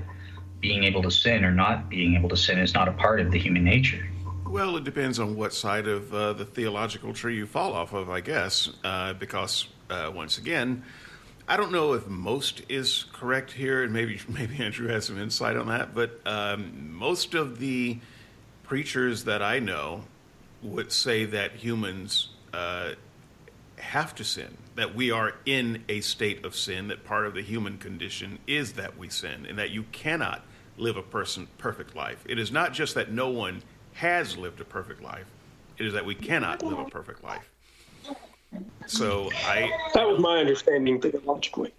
Yeah, that's so. I mean, now Andrew and I fell from the same theological branch for for a lot of this too. So that you know that may not be a big sample size, but I was uh, I I palled around with not just Church of Christ, but with uh, United Methodist and with the um, Evangelical uh, Covenant churches. Now, one might say those are also not all that different, but um, yeah, I didn't, I didn't encounter, at least in my recognition, uh, recollection, uh, preachers who were saying uh, that Jesus, uh, that that a that Jesus could sin, and that b that we could somehow avoid sinning. I think the whole point is that we can't avoid sinning, which is why we need Jesus. If we could avoid sinning, we wouldn't need Jesus. So, but that's not sinning is not an inherent part of the human nature. So, it's true. I agree with you uh, that the Bible says human beings on condition in their sinful state. Jesus wasn't in a sinful state. Uh, we are in a sinful state. We can't help without God's help. We can't help from sinning. Okay, but Adam and Eve was wasn't in a sinful state either. And I remember on a show from last year. Um, I don't remember the name of the show people just go back and listen to all of them. Uh, this will be an early early one, I think, uh, when we're yeah. talking about Adam and Eve. Um, and I ask you very specifically, uh, Adam and Eve. So they didn't have a sin nature. Could they have not sinned? And uh, you said no. Are you changing no. your answer now? No, I, I, didn't say that. I said yes, they could have. They could have not sinned. It's it, there's a counterfactual where they didn't sin or eat the fruit but it's just the case that there is it, there is no feasible world where they don't sin, where they don't choose to sin. Every possible world that God creates, it just so happens that they use their free will to sin. But that doesn't deny that. That is in fact what you said, and I confused that for what I said, and it still sounds a lot alike to me. So, well, well, I, that, I don't, I don't fully. Yeah, that, and that's the distinction that I'm having. That's the distinction that I'm having with God. That's why I'm uh, sort of giving mixed answers, and I just said, okay, fine, I'll just go with the simplistic thing of he can't. But is there a counterfactual where God can sin and he can sin or, or uh, not sin, and in every possible world he just doesn't sin um, because of his own free will. he's morally perfect and that sort of thing. So he that that's sort of why I'm struggling in oscillating. So modologically, Jesus couldn't sin. Yeah, there's no uh, feasible, logically possible world where Jesus sins. Excuse me. And modologically, there is no world where humans wouldn't sin. Correct. So it is, once again, just rhetorical to me to say that our natures are the same. That's, yeah, well, it depends on how you define nature and that's not that's not an element or an inherent element of what it means to have a human nature so for example i disagree with this but catholics uh, many many christians believe that when we get to heaven we lose the ability to, to have free will in terms of choosing to sin or not to sin um, i don't believe this but there are so many that's that believe on death our characters crystallize in a state of salvation. So it, it's impossible for me to even sin in heaven. I'm, I'm, I'm like an angel. I'm just stuck being um, per- morally perfect for all eternity from that point on. Um, but the angels could sin. That's exactly. That, that's why it doesn't doesn't work. But I'm you just still saying. do. This, well, yeah, but I agree with that. That's why I don't agree with this position. But I'm just explaining to you how the angels that didn't rebel in Satan's thing, they're they're crystallized. They're, there's never going to be another angelic rebellion. Same deal with us. When once we're in heaven, there's never going to be a point where the the saved, you know what, the heck with God, I'm going to sin. Uh, I'm going to lie. You know, there's never going to be another angel, angelic rebellion. They're still sinning. The reason we know that is because Paul said that we would judge the angels, and if they weren't still sinning, then we wouldn't have anything to judge. I do know people that hold Dale's that that hold to the position that Dale. Uh, I that- do too, but those people don't know their Bible very well. I'm just, Fair enough. And This, this isn't my position. I, I'm just. I, I agree with you guys that we can be able to sin, right? But I'm. I'm cat, this is a Catholic position. Your soul crystallizes in the state upon death, so you can't sin in heaven. And I'm, I'm using this to show that look, it's if if unless that's incoherent, that that notion is incoherent, which it's not. Obviously, being able to choose to sin or not to sin is not. And it's, uh, having the ability to sin or not, or uh, not to sin, is not necessarily an inherent part of the human nature. Okay, well, I don't even know that the creature that's supposed to be resurrected and goes to heaven is what I would call human uh, either, because uh, Yeah. the human genome, uh, you know, allows for sickness and death, and that body wouldn't. So I'm not entirely sure in what ways it would be human. Yeah, let, let me rephrase that. So, so it is it is uh, still human in a resurrected state. Disembodied souls are not humans, but um, yeah. So, so let me just qualify that. It, at all times, what I just said that it's not an, having the ability to sin or not sin at all times in history is not an essential element, but it is an essential element temporarily. Story of Adam and Eve. That's what it's about. So, and I said libertarian free will is part of being a person. So, I, I did need to make that qualification that we have the free will, and then it, it can be taken away from us at some point. Okay, so once again, uh, just keeping focus on the coherence of this Jesus idea of being human. Uh, it doesn't seem to work DNA wise, and also doesn't seem to work uh, will wise either, because it maybe will is the wrong word, but we seem to have a, uh propensity for sin that Jesus does not, and in no logical world could possibly have. And so, once again, I question uh, your assertion that he was tempted in the same way. For instance, um, I don't know that it is possible for Jesus to look at a woman when I am of a certain mood the way I would look at a woman, whether she was or wasn't my wife. My wife is in the other room, by the way. I have to be very careful around this. Um, a steak dinner might be in my future. I'll have to come up with some kind of apology. But here's the here's the thing. I mean, the fact is that's just that's just what it is. Um, I am I am that type of creature that reacts in a certain way to certain stimuli. Period. And so, uh, if you're saying, well, Jesus couldn't have reacted that way, then he wasn't human in that sense either. And and he, you know what you're calling a temptation for Jesus just doesn't map onto what I understand a temptation to be. Okay, so so yeah, so as as to the DNA, I did solve that because God creates supernaturally in ex nihilo a complete. Sure, you, you solved it. We'll we'll see in the comments whether you did or not. That's But- logic coherent. He, he did that without neither. Not and coherent. Go ahead. Well, uh, it, so long as the supernatural is coherent, then it works.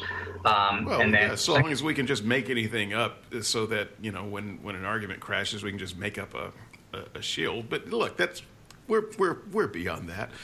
Uh, so tell me, how is Jesus? Uh, how does this temptation work?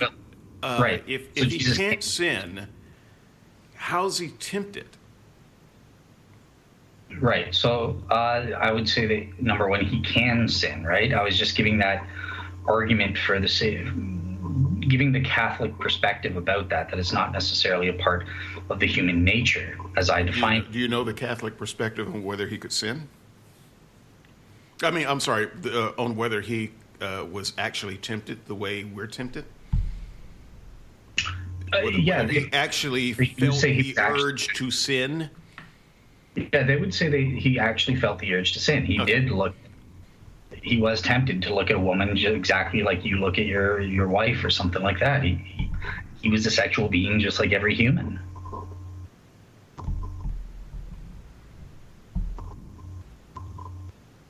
Uh, are you guys still there? yeah, yeah. No, I'm I'm just I'm just processing that idea. Uh, so I'm just trying to I'm just trying to figure out how far this goes. I talk about doubt in different, different degrees.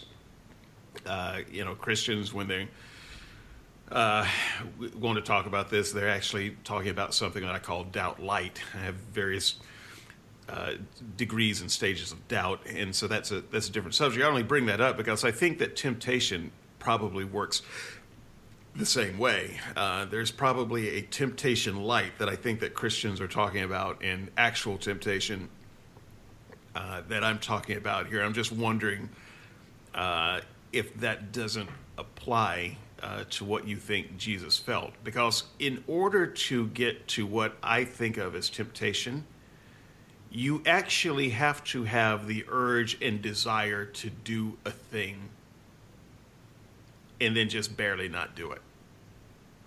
Yeah, I, I would, in the full sense, I personally believe, and I, I think Catholics are on the same side. Um, Arthur can correct that if I'm wrong, but yeah, that, this is. There's actually a Latin phrase. There, he would agree. There, there's a Latin phrase. I, I, wish I could look it up right now or something, but like they they say every attribute has to be exactly as, as um, humans, otherwise it can't be redeemed or something like that. So at least in terms of the temptation of Jesus to sin, this was every bit as real as my temptation to to sin or, or to do something. I honestly do not remember my church's view on this. Uh, because I've heard this is one of these things where it just, just depends on what time of day and what Christian you're talking to as to whether they thought that Christian uh, that Jesus had this. I know that uh, a large uh, portion of Christendom does not believe that Jesus ever had the urge or desire to sin. And for temptation, to temptation, you kind of have to have a desire to do it. You got to want to do it.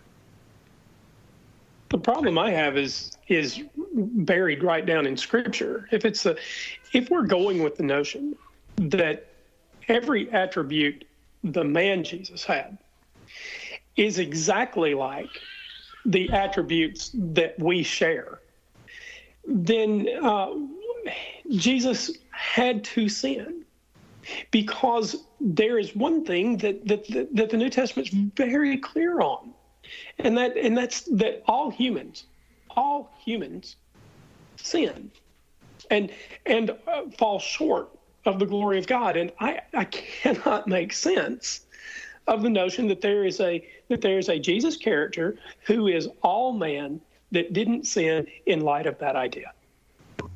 Now, perhaps it can be reconciled, but it doesn't make sense to me. It's, it's because you're you're looking at the fallen versus talking about humans in the fallen state on the condition of having a sinful nature, and it describes them. All humans with a sinful nature have to sin or, or cannot. No, no one seeks God and stuff like that, left to their own thing.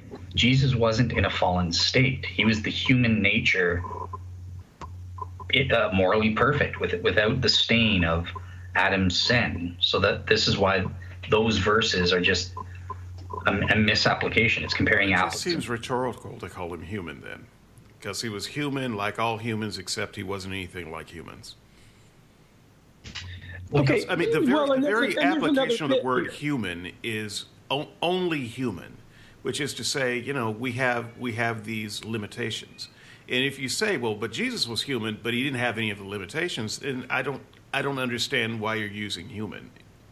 I don't either. And God could have solved this problem if, if, if the, you know, if the, if the problem of sin succeeds through the line of Adam, uh, and all it took for Jesus not to sin was simply not to have the nature of Adam. Uh, this this story would be a lot uh, better told by um, by writing Adam out of the script, and, and I don't I don't mean not having him in the story. I simply mean God could have at any point started another bloodline of humans who proceeded to be perfect by simply not allowing Adam to have kids and for God to uh, to father children the, the way Jesus was fathered, and and we'd be done. But that but that wouldn't redeem that wouldn't result in as many souls as possible being saved. You would still have all the prior humans under Adam. What all uh, the prior and, humans? You could have stopped it right at Adam's first son. God is able of these rocks to raise up children to Abraham. God can have as many souls as he wants. And there, there didn't need to be a Cain from the line of Adam. Uh, uh God could have entered. God could have entered Eve and put in a different 23 uh, chromosomes and came out with a pure Cain instead of an Adamic Cain. Okay, so so that's where my Molinistic figure comes in and says, how do you compare how many how many souls end up with salvation? So let's pretend God did that. God uh, did a virgin birth with Eve, and out pops spotless Cain. Uh, how long before uh, spotless Cain becomes spotful? Um, when you have free will creatures, just because oh they come out spotless doesn't mean that they're not. How long before Jesus would have ended up sinning? I mean, he he he left the stage pretty quick. So if you're saying, well, it's inevitable that humans would sin, it's inevitable that Jesus would have sinned. It's not. It's not logically inevitable, but it is factually inevitable. It, it's just the case. It's not that they couldn't. It's just that they wouldn't. And I've made this distinction with you before. So in, in Jesus' case, I personally against the I, I, would say that he he could sin but he wouldn't sin. Or or he past tense he didn't sin. If if spotless Cain came out he could uh, remain sinless but he wouldn't remain sinless. He he and or he didn't remain sinless if that world existed and was past tense. Um, that's that's what I'm saying. And God, in His modal and His uh, middle knowledge, knows that the exact outcome that results in the best possible results based on all the circumstantial changes. Uh, so you can say, well, what if this? What if that? What if he did this differently? But we as human beings have no way of knowing what the overall outcomes of that would be. And okay, I, well, I'm still I'm still trying to figure out and understand the point of humanity, of, of calling Jesus human here. So part of being fully human um, is to be, excuse me, let me start that again. Part of being fully human is to be only human. And this is a. Um, this is a thing that's that's kind of hard to deny. You know, I am human with certain limitations. If I could, you know, if I were if I were trapped in a in a high place, uh, say at the top of a mountain, never mind how I got on the top of the mountain because I certainly didn't climb it. Um, but but I'm trapped there and it's cold and there's no way down. You know, if I could be a bird for a minute, I wouldn't have to worry about it.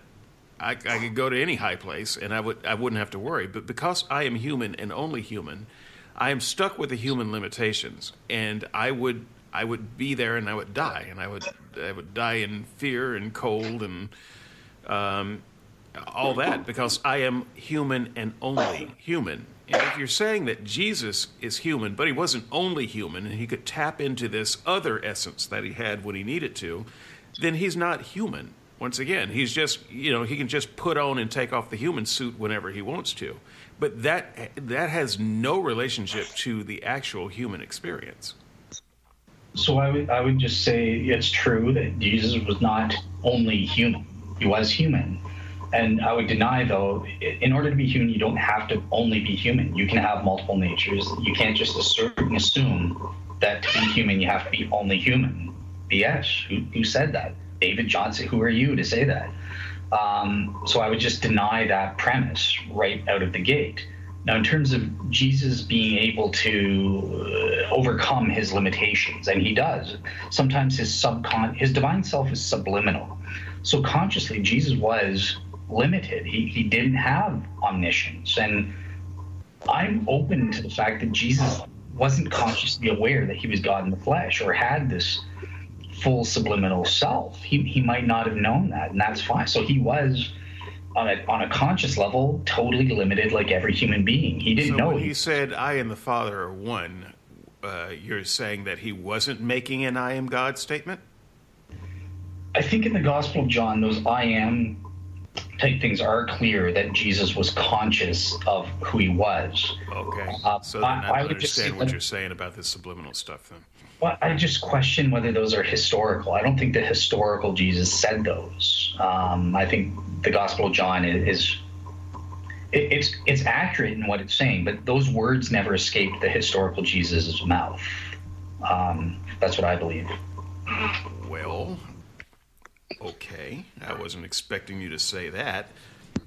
I'm like Craig, Craig Evans or three three hours and thirty nine minutes in. Uh, I wasn't expecting that kind of revelation, but all right. Yeah, I, I don't think that it, it just doesn't. It, it seems more probable uh, that the skeptics would the the position that Jesus didn't say something like that is historically, uh, and that's you know John's literary license as an ancient biographer. He, he, what he's revealing is true on the lips of Jesus, but but you're saying that John made it up. Yeah, okay, like, you can say it. You've you've gone this far. he, he, made it up within the standards of ancient uh, Greco-Roman biography and he speech. Made it up. okay. It's not historically accurate. I'll say I'll say that the historical Jesus probably, if you travel back in time, he didn't say that. Okay. I'll, but could he have made up that Jesus was human? I mean, I mean what? Yeah. no, I don't think that. Um, that and that that's different than uh, like. Uh, uh, speeches um, are different than doings necessarily, right? Like we, we had Craig Keener. Uh, did you listen to that show, Andrew, where we had? Craig- yeah, yeah, I did. But but this is this is the problem. So yes, it is it is absolutely true that we can say things and those things are different than actions, and and that actions um, should take precedence. So I, I don't have any problem with any of that. But that requires then that we be able to demonstrate that some action actually occurred in order to give that event precedence over something that someone said. And we simply don't have any precedent for thinking that a virgin birth is possible. Oh, how do we go, go back to that? Um, well, okay. Look, so, so I, I, so, Sorry. Uh, so my That's, next point we can we can get through quickly. We can do a show on the virgin birth, and I'll, I'll fail miserably. Say, I know I can't prove it, but I'll I'll try my best to demonstrate a virgin birth. I would uh, do that too. Um, I, I, am not trying to create a miserable failure. The the only thing that I'm trying to do is indicate why I am skeptical of the story and why I think that skepticism is reasonable in in this particular case in regard to incarnation, which is the broader theme right in this part of the show. And that so that's all I was trying to do. So gotcha. Th- yeah, I was I wasn't scolding you. I, I, was trying to play be playful with you. So, oh, yeah. moving on to the next phase because I'm going to okay. get through some of this. Damn it, um, is um, because people have listened to Dale talk for a long time and they think that I probably haven't prepared for this show. I have wasted as many hours of my life in preparation for this show than Dale, and you're going to get some of it. so, so. Okay. Yeah. so, um, anyway, one substance, many incarnations. I, um, I'm just going to skip down to the bottom of this and see if I can't get a quick agreement on this. Would you say that God, in his current form, is made up of two substances? Um, so so he's one substance, um, but he's you're talking about like Jesus' physical That's human. right. Let's make this easy. Okay, so, we talked about substance earlier. Uh, yep. We talked about the God substance before Jesus. We talked about human nature now, and Jesus has both. You would agree that God is made up of two substances, yes? So, no. So, so God, the Trinity is one substance, spirit substance. The human body is kind of like a So pretend you have that dodgeball. That's the soul. Remember, uh, and then you stick on a little. You you glue on a little um, tennis ball on on top of the ball. That's Jesus' physical human body. Um, it's an add-on. It, it's not incorporated into the essence of the, the spirit. You said soul. that the substance of God was equivalent to, at least for talking points, the body, the human body. Um, and so the the God body substance thing, whatever that is, that you're saying that God, the soul God thing with the three people in it, is made of. I'm giving you that in saying, but there's another substance that's separate, uh, different from that, that he's also made of. Why can't you just say yes? because God God isn't made of that substance. God being the Trinity or whatever, He's just the one substance. But yes, there is there is a God the Son does have a physical body up in heaven right now. So He's got that's a human body, right? Not just physical. It's a human body. Yes. Yes. In a human body, it's a resurrected it's a different human body. substance. But, but, but, um, don't Pat not dealing with resurrected. Just leave that alone. We're, we're rambling toward four hours. There will be no more talk of resurrection. Um, I, I, am I am just trying to give Dale the the words and, and view that he really has, though, because because so you, forget you it. Do than I do. So yeah, it's a human body, and that's a different substance than yeah. God substance and God now is stuck. And by God, I mean the first definition of God is in the Trinity. The three people are stuck with a human body as a part of their substance. No, so so in mereology, mereology is oh, the study. Okay, well, I would just say no. That's no so Obvious. Why? Why? Okay, go ahead. Why? Why? Um, so, so in mereology, um, that's the study of parts and wholes and their relations between each other, right? So sometimes uh, a whole, such as the Trinity, uh, doesn't have a property, even if its individual members do. And I, I give I give an example of that. I forgot what it is now. I, my brain is fried at this point. We're almost at four hours. But um, or sometimes the whole does have a property in light of its individual members um, sometimes the whole has a property that its individual members don't have. So it's not necessarily the case that okay, well, God the Son has two is is a part of two substances: the spiritual soul, the Trinity, and he has his physical substance, his resurrected human body. Thank you, Andrew. Um, I really uh, was just trying to be fair. You know? I know, I know. I, I got to work on my sarcasm to. uh, um, uh, so, so, so yeah, it's it's not necessarily the case. I get that you're trying to say, well, then, well, look now because Jesus, God the Son, has a, a physical substance as one of His properties, therefore the whole Trinity has this substance because that's a part of the whole. Um, I, I would just say that's not necessarily the the case in terms of how it would work out mereologically. Um, okay. But yeah, I, yeah, go ahead. Let's let's just jump to the next one. I just I don't feel I don't. Look, I, no, I, I, no, hate, no. I hate to be the, the dirty centrist mm-hmm. skeptic here. I, I hate to be that guy, but I actually do understand that point. Um, I don't. I, I do. It's it's possible, for instance, for uh, some numbers in a number set to have different properties than other numbers in the same set. But the set, and, but the set would be consist of those different properties. So I'm not. I'm God, uh, Dale defined God in in the first uh, level of definition as the Trinity, as all three, not not any one individual.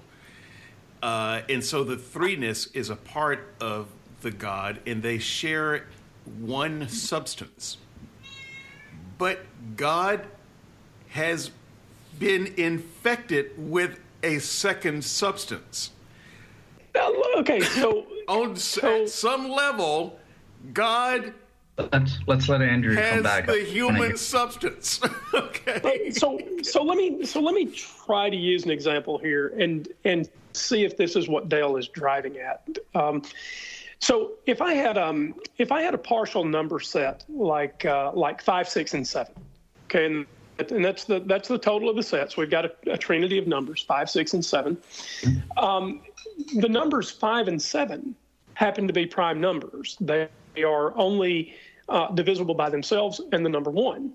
The number six, on the other hand, is a is a composite number, and so while it is while it is part of that Trinitarian set uh, it does have properties that the other two numbers don't have. Gotcha. Yeah, yeah, beautiful. Thank, thank you, Andrew. It's, uh, we'll have you believing in the virgin birth in no time. Uh, yeah, don't uh, don't don't push your it. breath. okay, how, does, how does that not prove my point?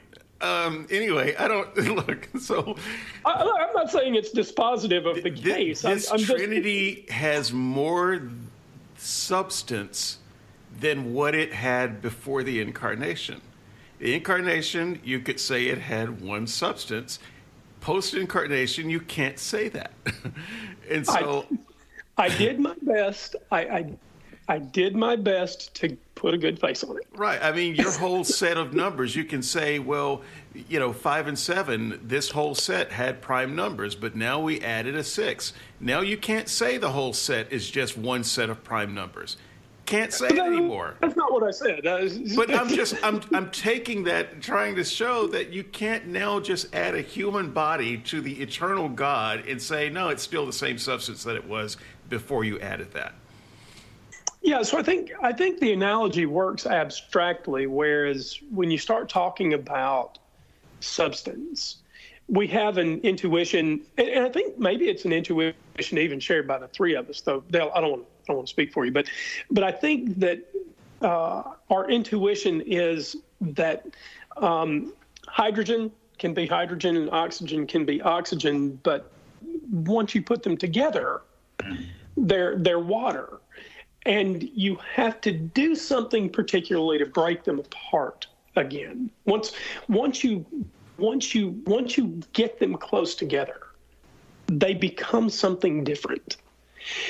And so I, I, don't know that that's quite as good an analogy uh, as as five, six, and seven in terms of different properties.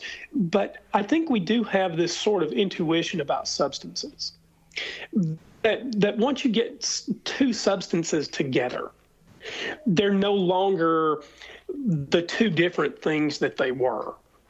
There's something new there are emergent properties, right? Like the H2O wetness sure. is a property that the whole yeah. has that. Oh, sorry, Dave. You, no, I was just okay. agreeing. So uh, let's just let's just let's just move on. Let's sorry, try sorry. Let's, let's, try it. This is where, where are you? This just is killing me. Um, it doesn't matter where I am. Here, here, here we are. Um, we are here. Okay. The human nature has limitations that the divine nature does not have. Is that a true statement? Yes. Okay. And God now has a human nature. Uh, God the Son does, yeah. Okay. So does that introduce a limitation to God that he did not have? No. Why not? Because his divine uh, nature is still preserved intact uh, subliminally, right? So this is where I was getting into. And in what way does he have a human nature? His conscious mind is is embodied in that human body. Well, is that is that a limiting factor or not? It's it's a limiting factor for his conscious mind, but yeah, but not his. Are you saying that he's stuck in that body? He can't. He can't. You know, shape shift into other things now. He can't um, extend his consciousness to other places. What are you saying he's limited in? The, the subcon his the subconscious logos could do could at any time pop out of the body, become actively omnipotent, uh, turn into a bird. It, it, can do anything at every single time. Uh, so omnipotence isn't gotten; it's just converted to a potential or subliminal uh, mode, I guess, um, rather than being something active in terms of him consciously being. So the conscious mind of Jesus is limited. Uh, if he doesn't know he's God, he, he doesn't know he can turn himself into a bird. Uh, he, do, well, he does right now. I don't mean when he was on the earth. Oh, uh, right so no, now. He's, uh, he's okay. Um, so I no, he is actively conscious. Uh, that put it this way: that his entire divine. Uh, uh, the logos is entirely conscious. There are no subliminal divine properties anymore. He just has the so now he's kind of like he was back in the Old Testament, um, except it's not a, a, a, mere human body; it's a resurrected human okay, body. Is he so, stuck in this body, or can he shed it whenever he wants to? I think well, so he can obviously shed it. He did during his biological death. Um, I, I, don't think that he will ever shed it. Uh, this is but part of. He could. He's wearing it like a suit. He, he, can get rid of the body at any time, and he, okay, he did. Then what? Then what use is it to say that he has a divine and a human nature? Well, it goes back to the atonement. The human nature is necessary for the atonement to be effective. Well, you can and, say it was necessary then, but why is it necessary now? I think the resurrected, like, why, why does he have this resurrected uh, human nature? It's because, again, it, it's for our atonement. He's mirroring what we are going to be going through. We're going to be like him. We're going to have resurrected bodies like him. Okay, but he's just wearing a human suit, though. He, he doesn't need it. It's, it's just it's just an avatar. He's not human. We we've already been. He's God. He's fully God he not he doesn't have any of the limitations that we humans do. And so if you say, well, he, but he's fully human even now, then you have to say that he has some kind of limitations now.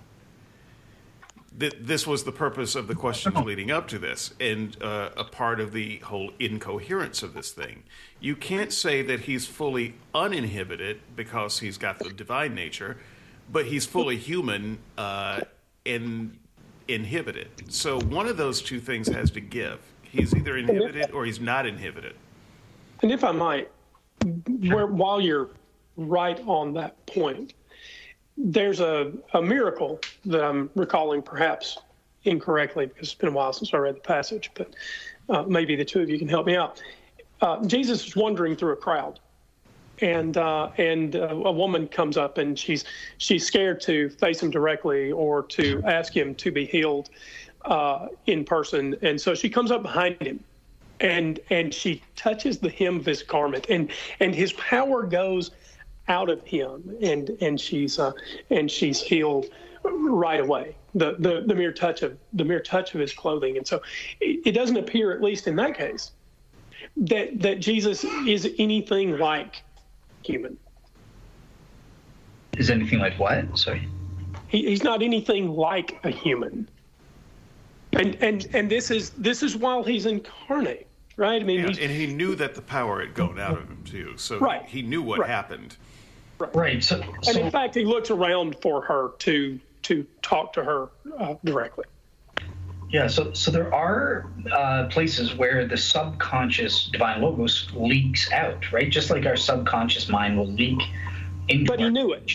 He he did know it consciously, though. That's that's key here he, he knew that uh, the divine power was taken out of him um, from this this act or something like that. So that would be an example of the the conscious mind becoming aware of a subconscious thing. Um, similarly, he predicted the future about the temple. Well, this is this is the superhuman uh, subconscious logos leaking through and giving him conscious knowledge of certain things. But uh, at no time was Jesus uh, during his time of humiliation, f- uh, fully consciously omniscient. Um, he, he, was limited in, in that sense while he was here on Earth, at least. Um, well, so you know, once again, I'm trying to I'm trying to get a handle on how is he limited now. Then, if he's fully to be fully human, is is to at least have some kind of limitation. So even if you say he's not being tempted to sin right now, which I don't, I don't know why why he wouldn't be, but um, in in what way is he fully human, other than just having some useless human suit that he can discard anytime he wants to?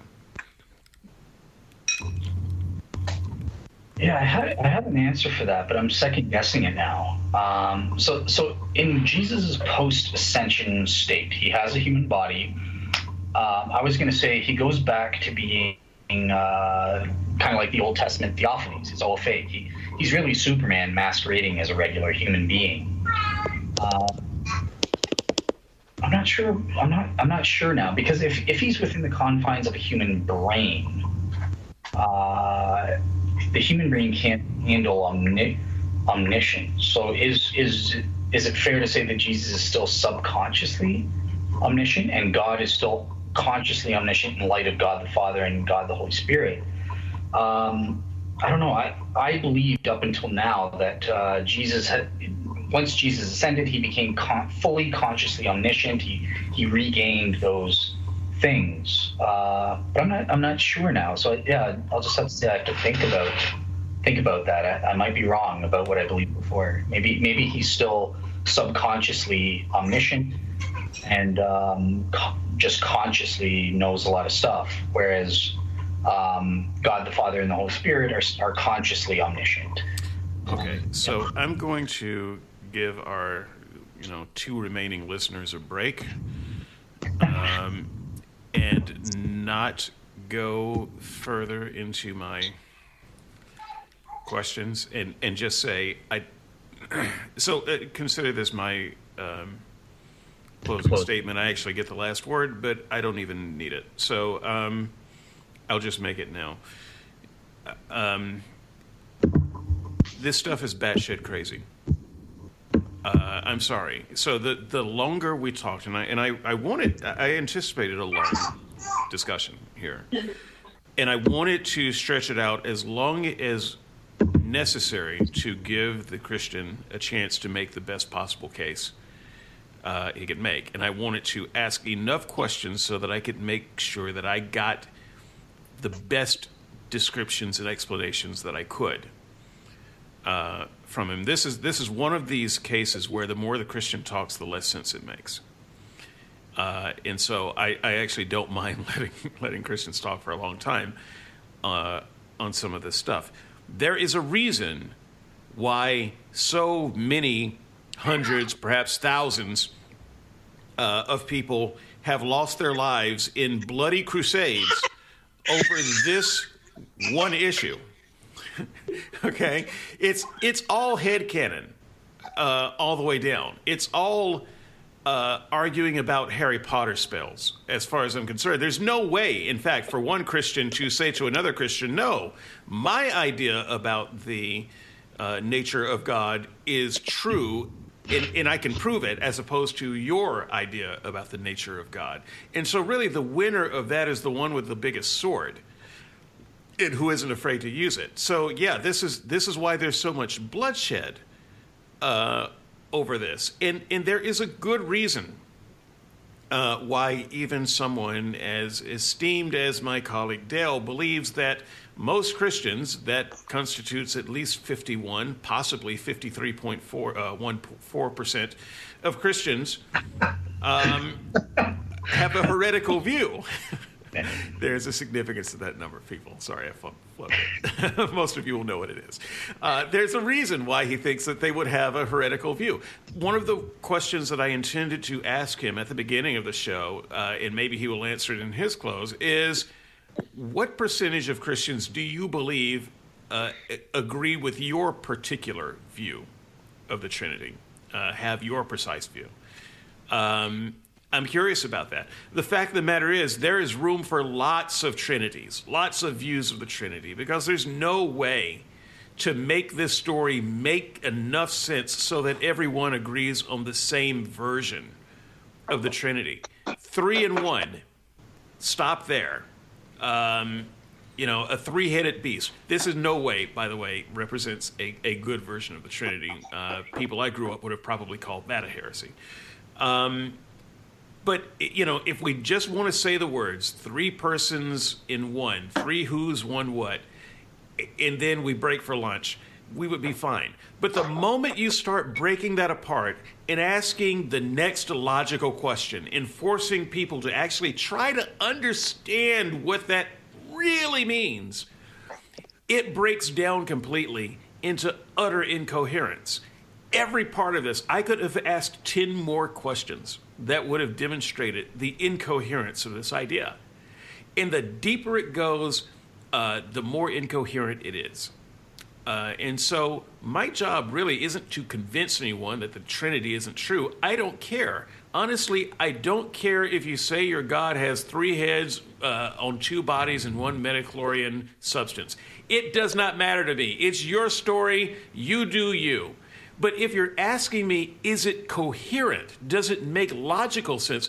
The answer is no, absolutely not. And if that's important to you, then you ought to stop being a Christian right now because it doesn't make any sense. And I can tell you, when I was a Christian, it didn't make any sense to me either. Okay? Confession time. No, I wasn't a hypocrite. I just didn't think that it had to make sense. I didn't think it had to make sense because, you know, it's one of those mysteries. God is three in one. Okay, paradox, big deal. Uh, Mary was a, a pregnant virgin. Paradox, big deal. We, we lived with paradox all the time. And all paradox was was some impossible a thing that couldn't happen that we wrote off as God. Well, God's God, and He can do anything, and so we don't have to understand it. We just have to believe it. God told uh, uh, Abraham to kill his kid, but God is good God who tempts no man with evil. Paradox. So what? Just have the faith, believe in it, go to the country buffet after that, uh, and enjoy your day. That's how you should deal with this stuff. The moment you deal with it with any level of seriousness beyond that, then you end up with incoherence uh, and if that is important to you, it wasn't to me, but if it's important to you, then we're going to make room on the skeptic side of skeptics and seekers. We welcome you with open arms. Enjoy the buffet. All right, Andrew, uh, did, did you have a closing statement or anything? Very briefly. So I guess the first thing I'd start with is is where I started at the beginning of this of this show, and thank you both uh, for having me on. I uh, deeply, I deeply appreciate having you and Emma on. Yes, well, yes. I uh, actually invited Emma, and uh, Andrew just insisted on hogging the mic. Is, is how this worked out. well, you know, she's got really short arms, so it's easy to hold it over her head. Uh, I'm sorry, that's a four-month-old joke for people who didn't get it. So, so I'll I'll close this where I uh, largely where I started. Don't confuse the map for the place. We've all been uh, in cars and using a navigator. At least the the story is is broadly enough told that we know that navigators can be wrong on the facts. And the only way to know whether you're confusing the map for the place is to go and look. And right now, there's no there's no way to go and test the Christian story. It may or may not be true, but the time to believe in a thing is not when you have an argument for it, not when you not when you have a, a handwritten map. The time to believe the thing is when you're there.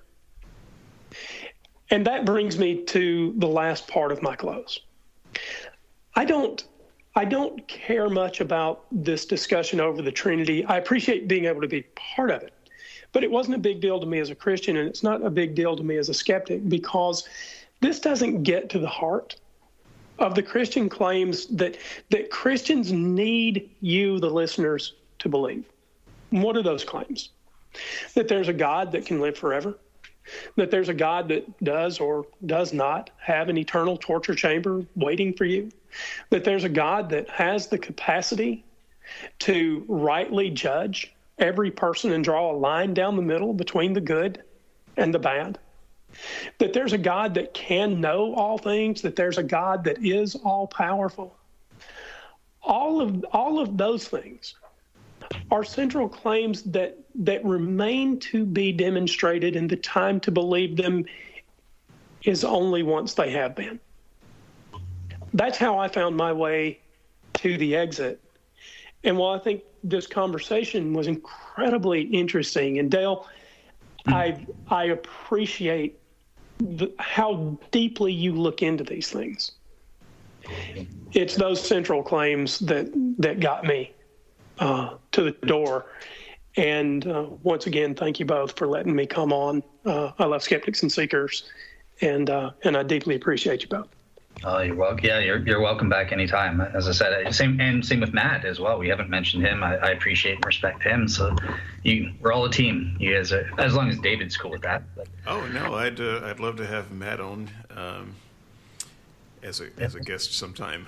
I would I would have loved to have Matt on to take care of the fourth hour of the show and give me a break. So I mean,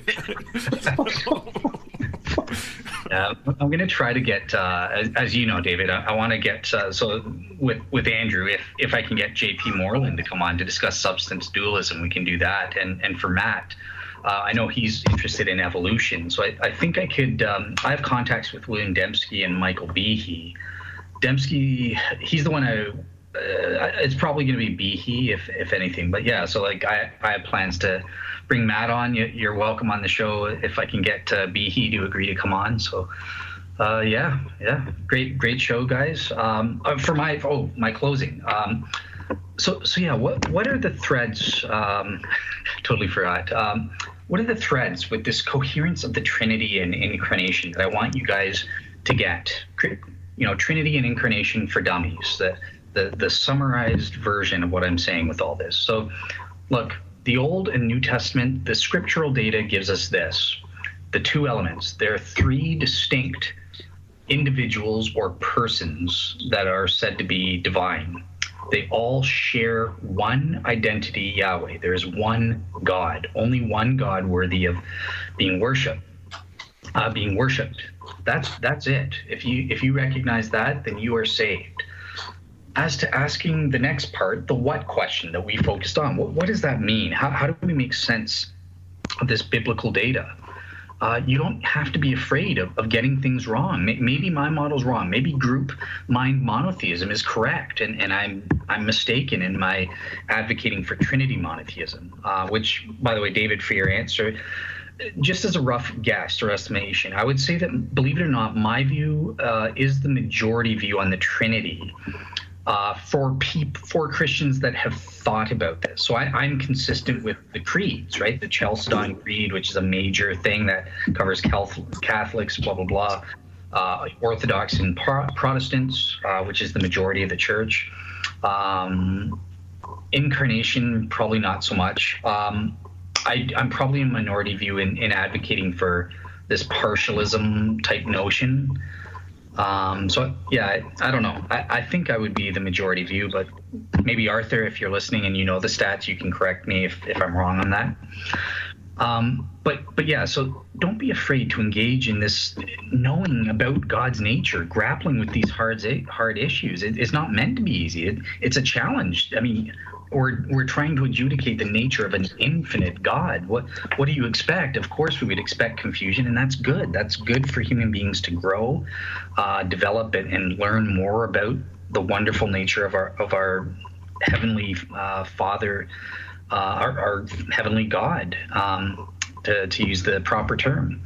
So um, yeah, I, I think I would just want to implore you guys that this is an essential doctrine. This strikes at the heart of Christianity, Jesus' deity. This is why I get to look at Jehovah's Witnesses and say you're going to you're going to hell. You're not a Christian. You can use those words, you can profess being a Christian, but you're not one. You deny an essential biblical doctrine that Jesus is Yahweh, that he shares that divine identity. Um, so yeah, ho- hopefully you guys have learned some things. I, I don't have answers to everything. No, nothing David um, or Andrew have said have shown that my notion is incoherent. He, they pointed out some further elements that I haven't thought about, where I've had to go, I don't know about this or that. Um, but that doesn't mean that it, they've proven something's incoherent just because I don't have an answer to that. The, the parts that I do know about are coherent. God is three persons or minds within one sub, sub, spiritual substance, a soul, just like Kerberos um, is is like that in a physical way.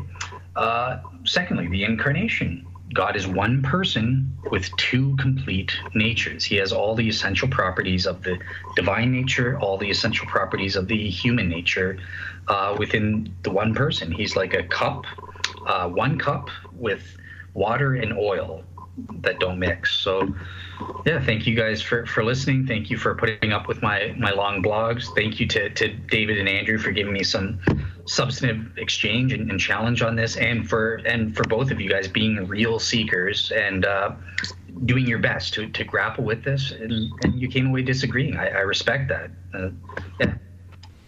All right, and uh, next week, I have no earthly idea but it's gonna be better than this show. God damn it! So,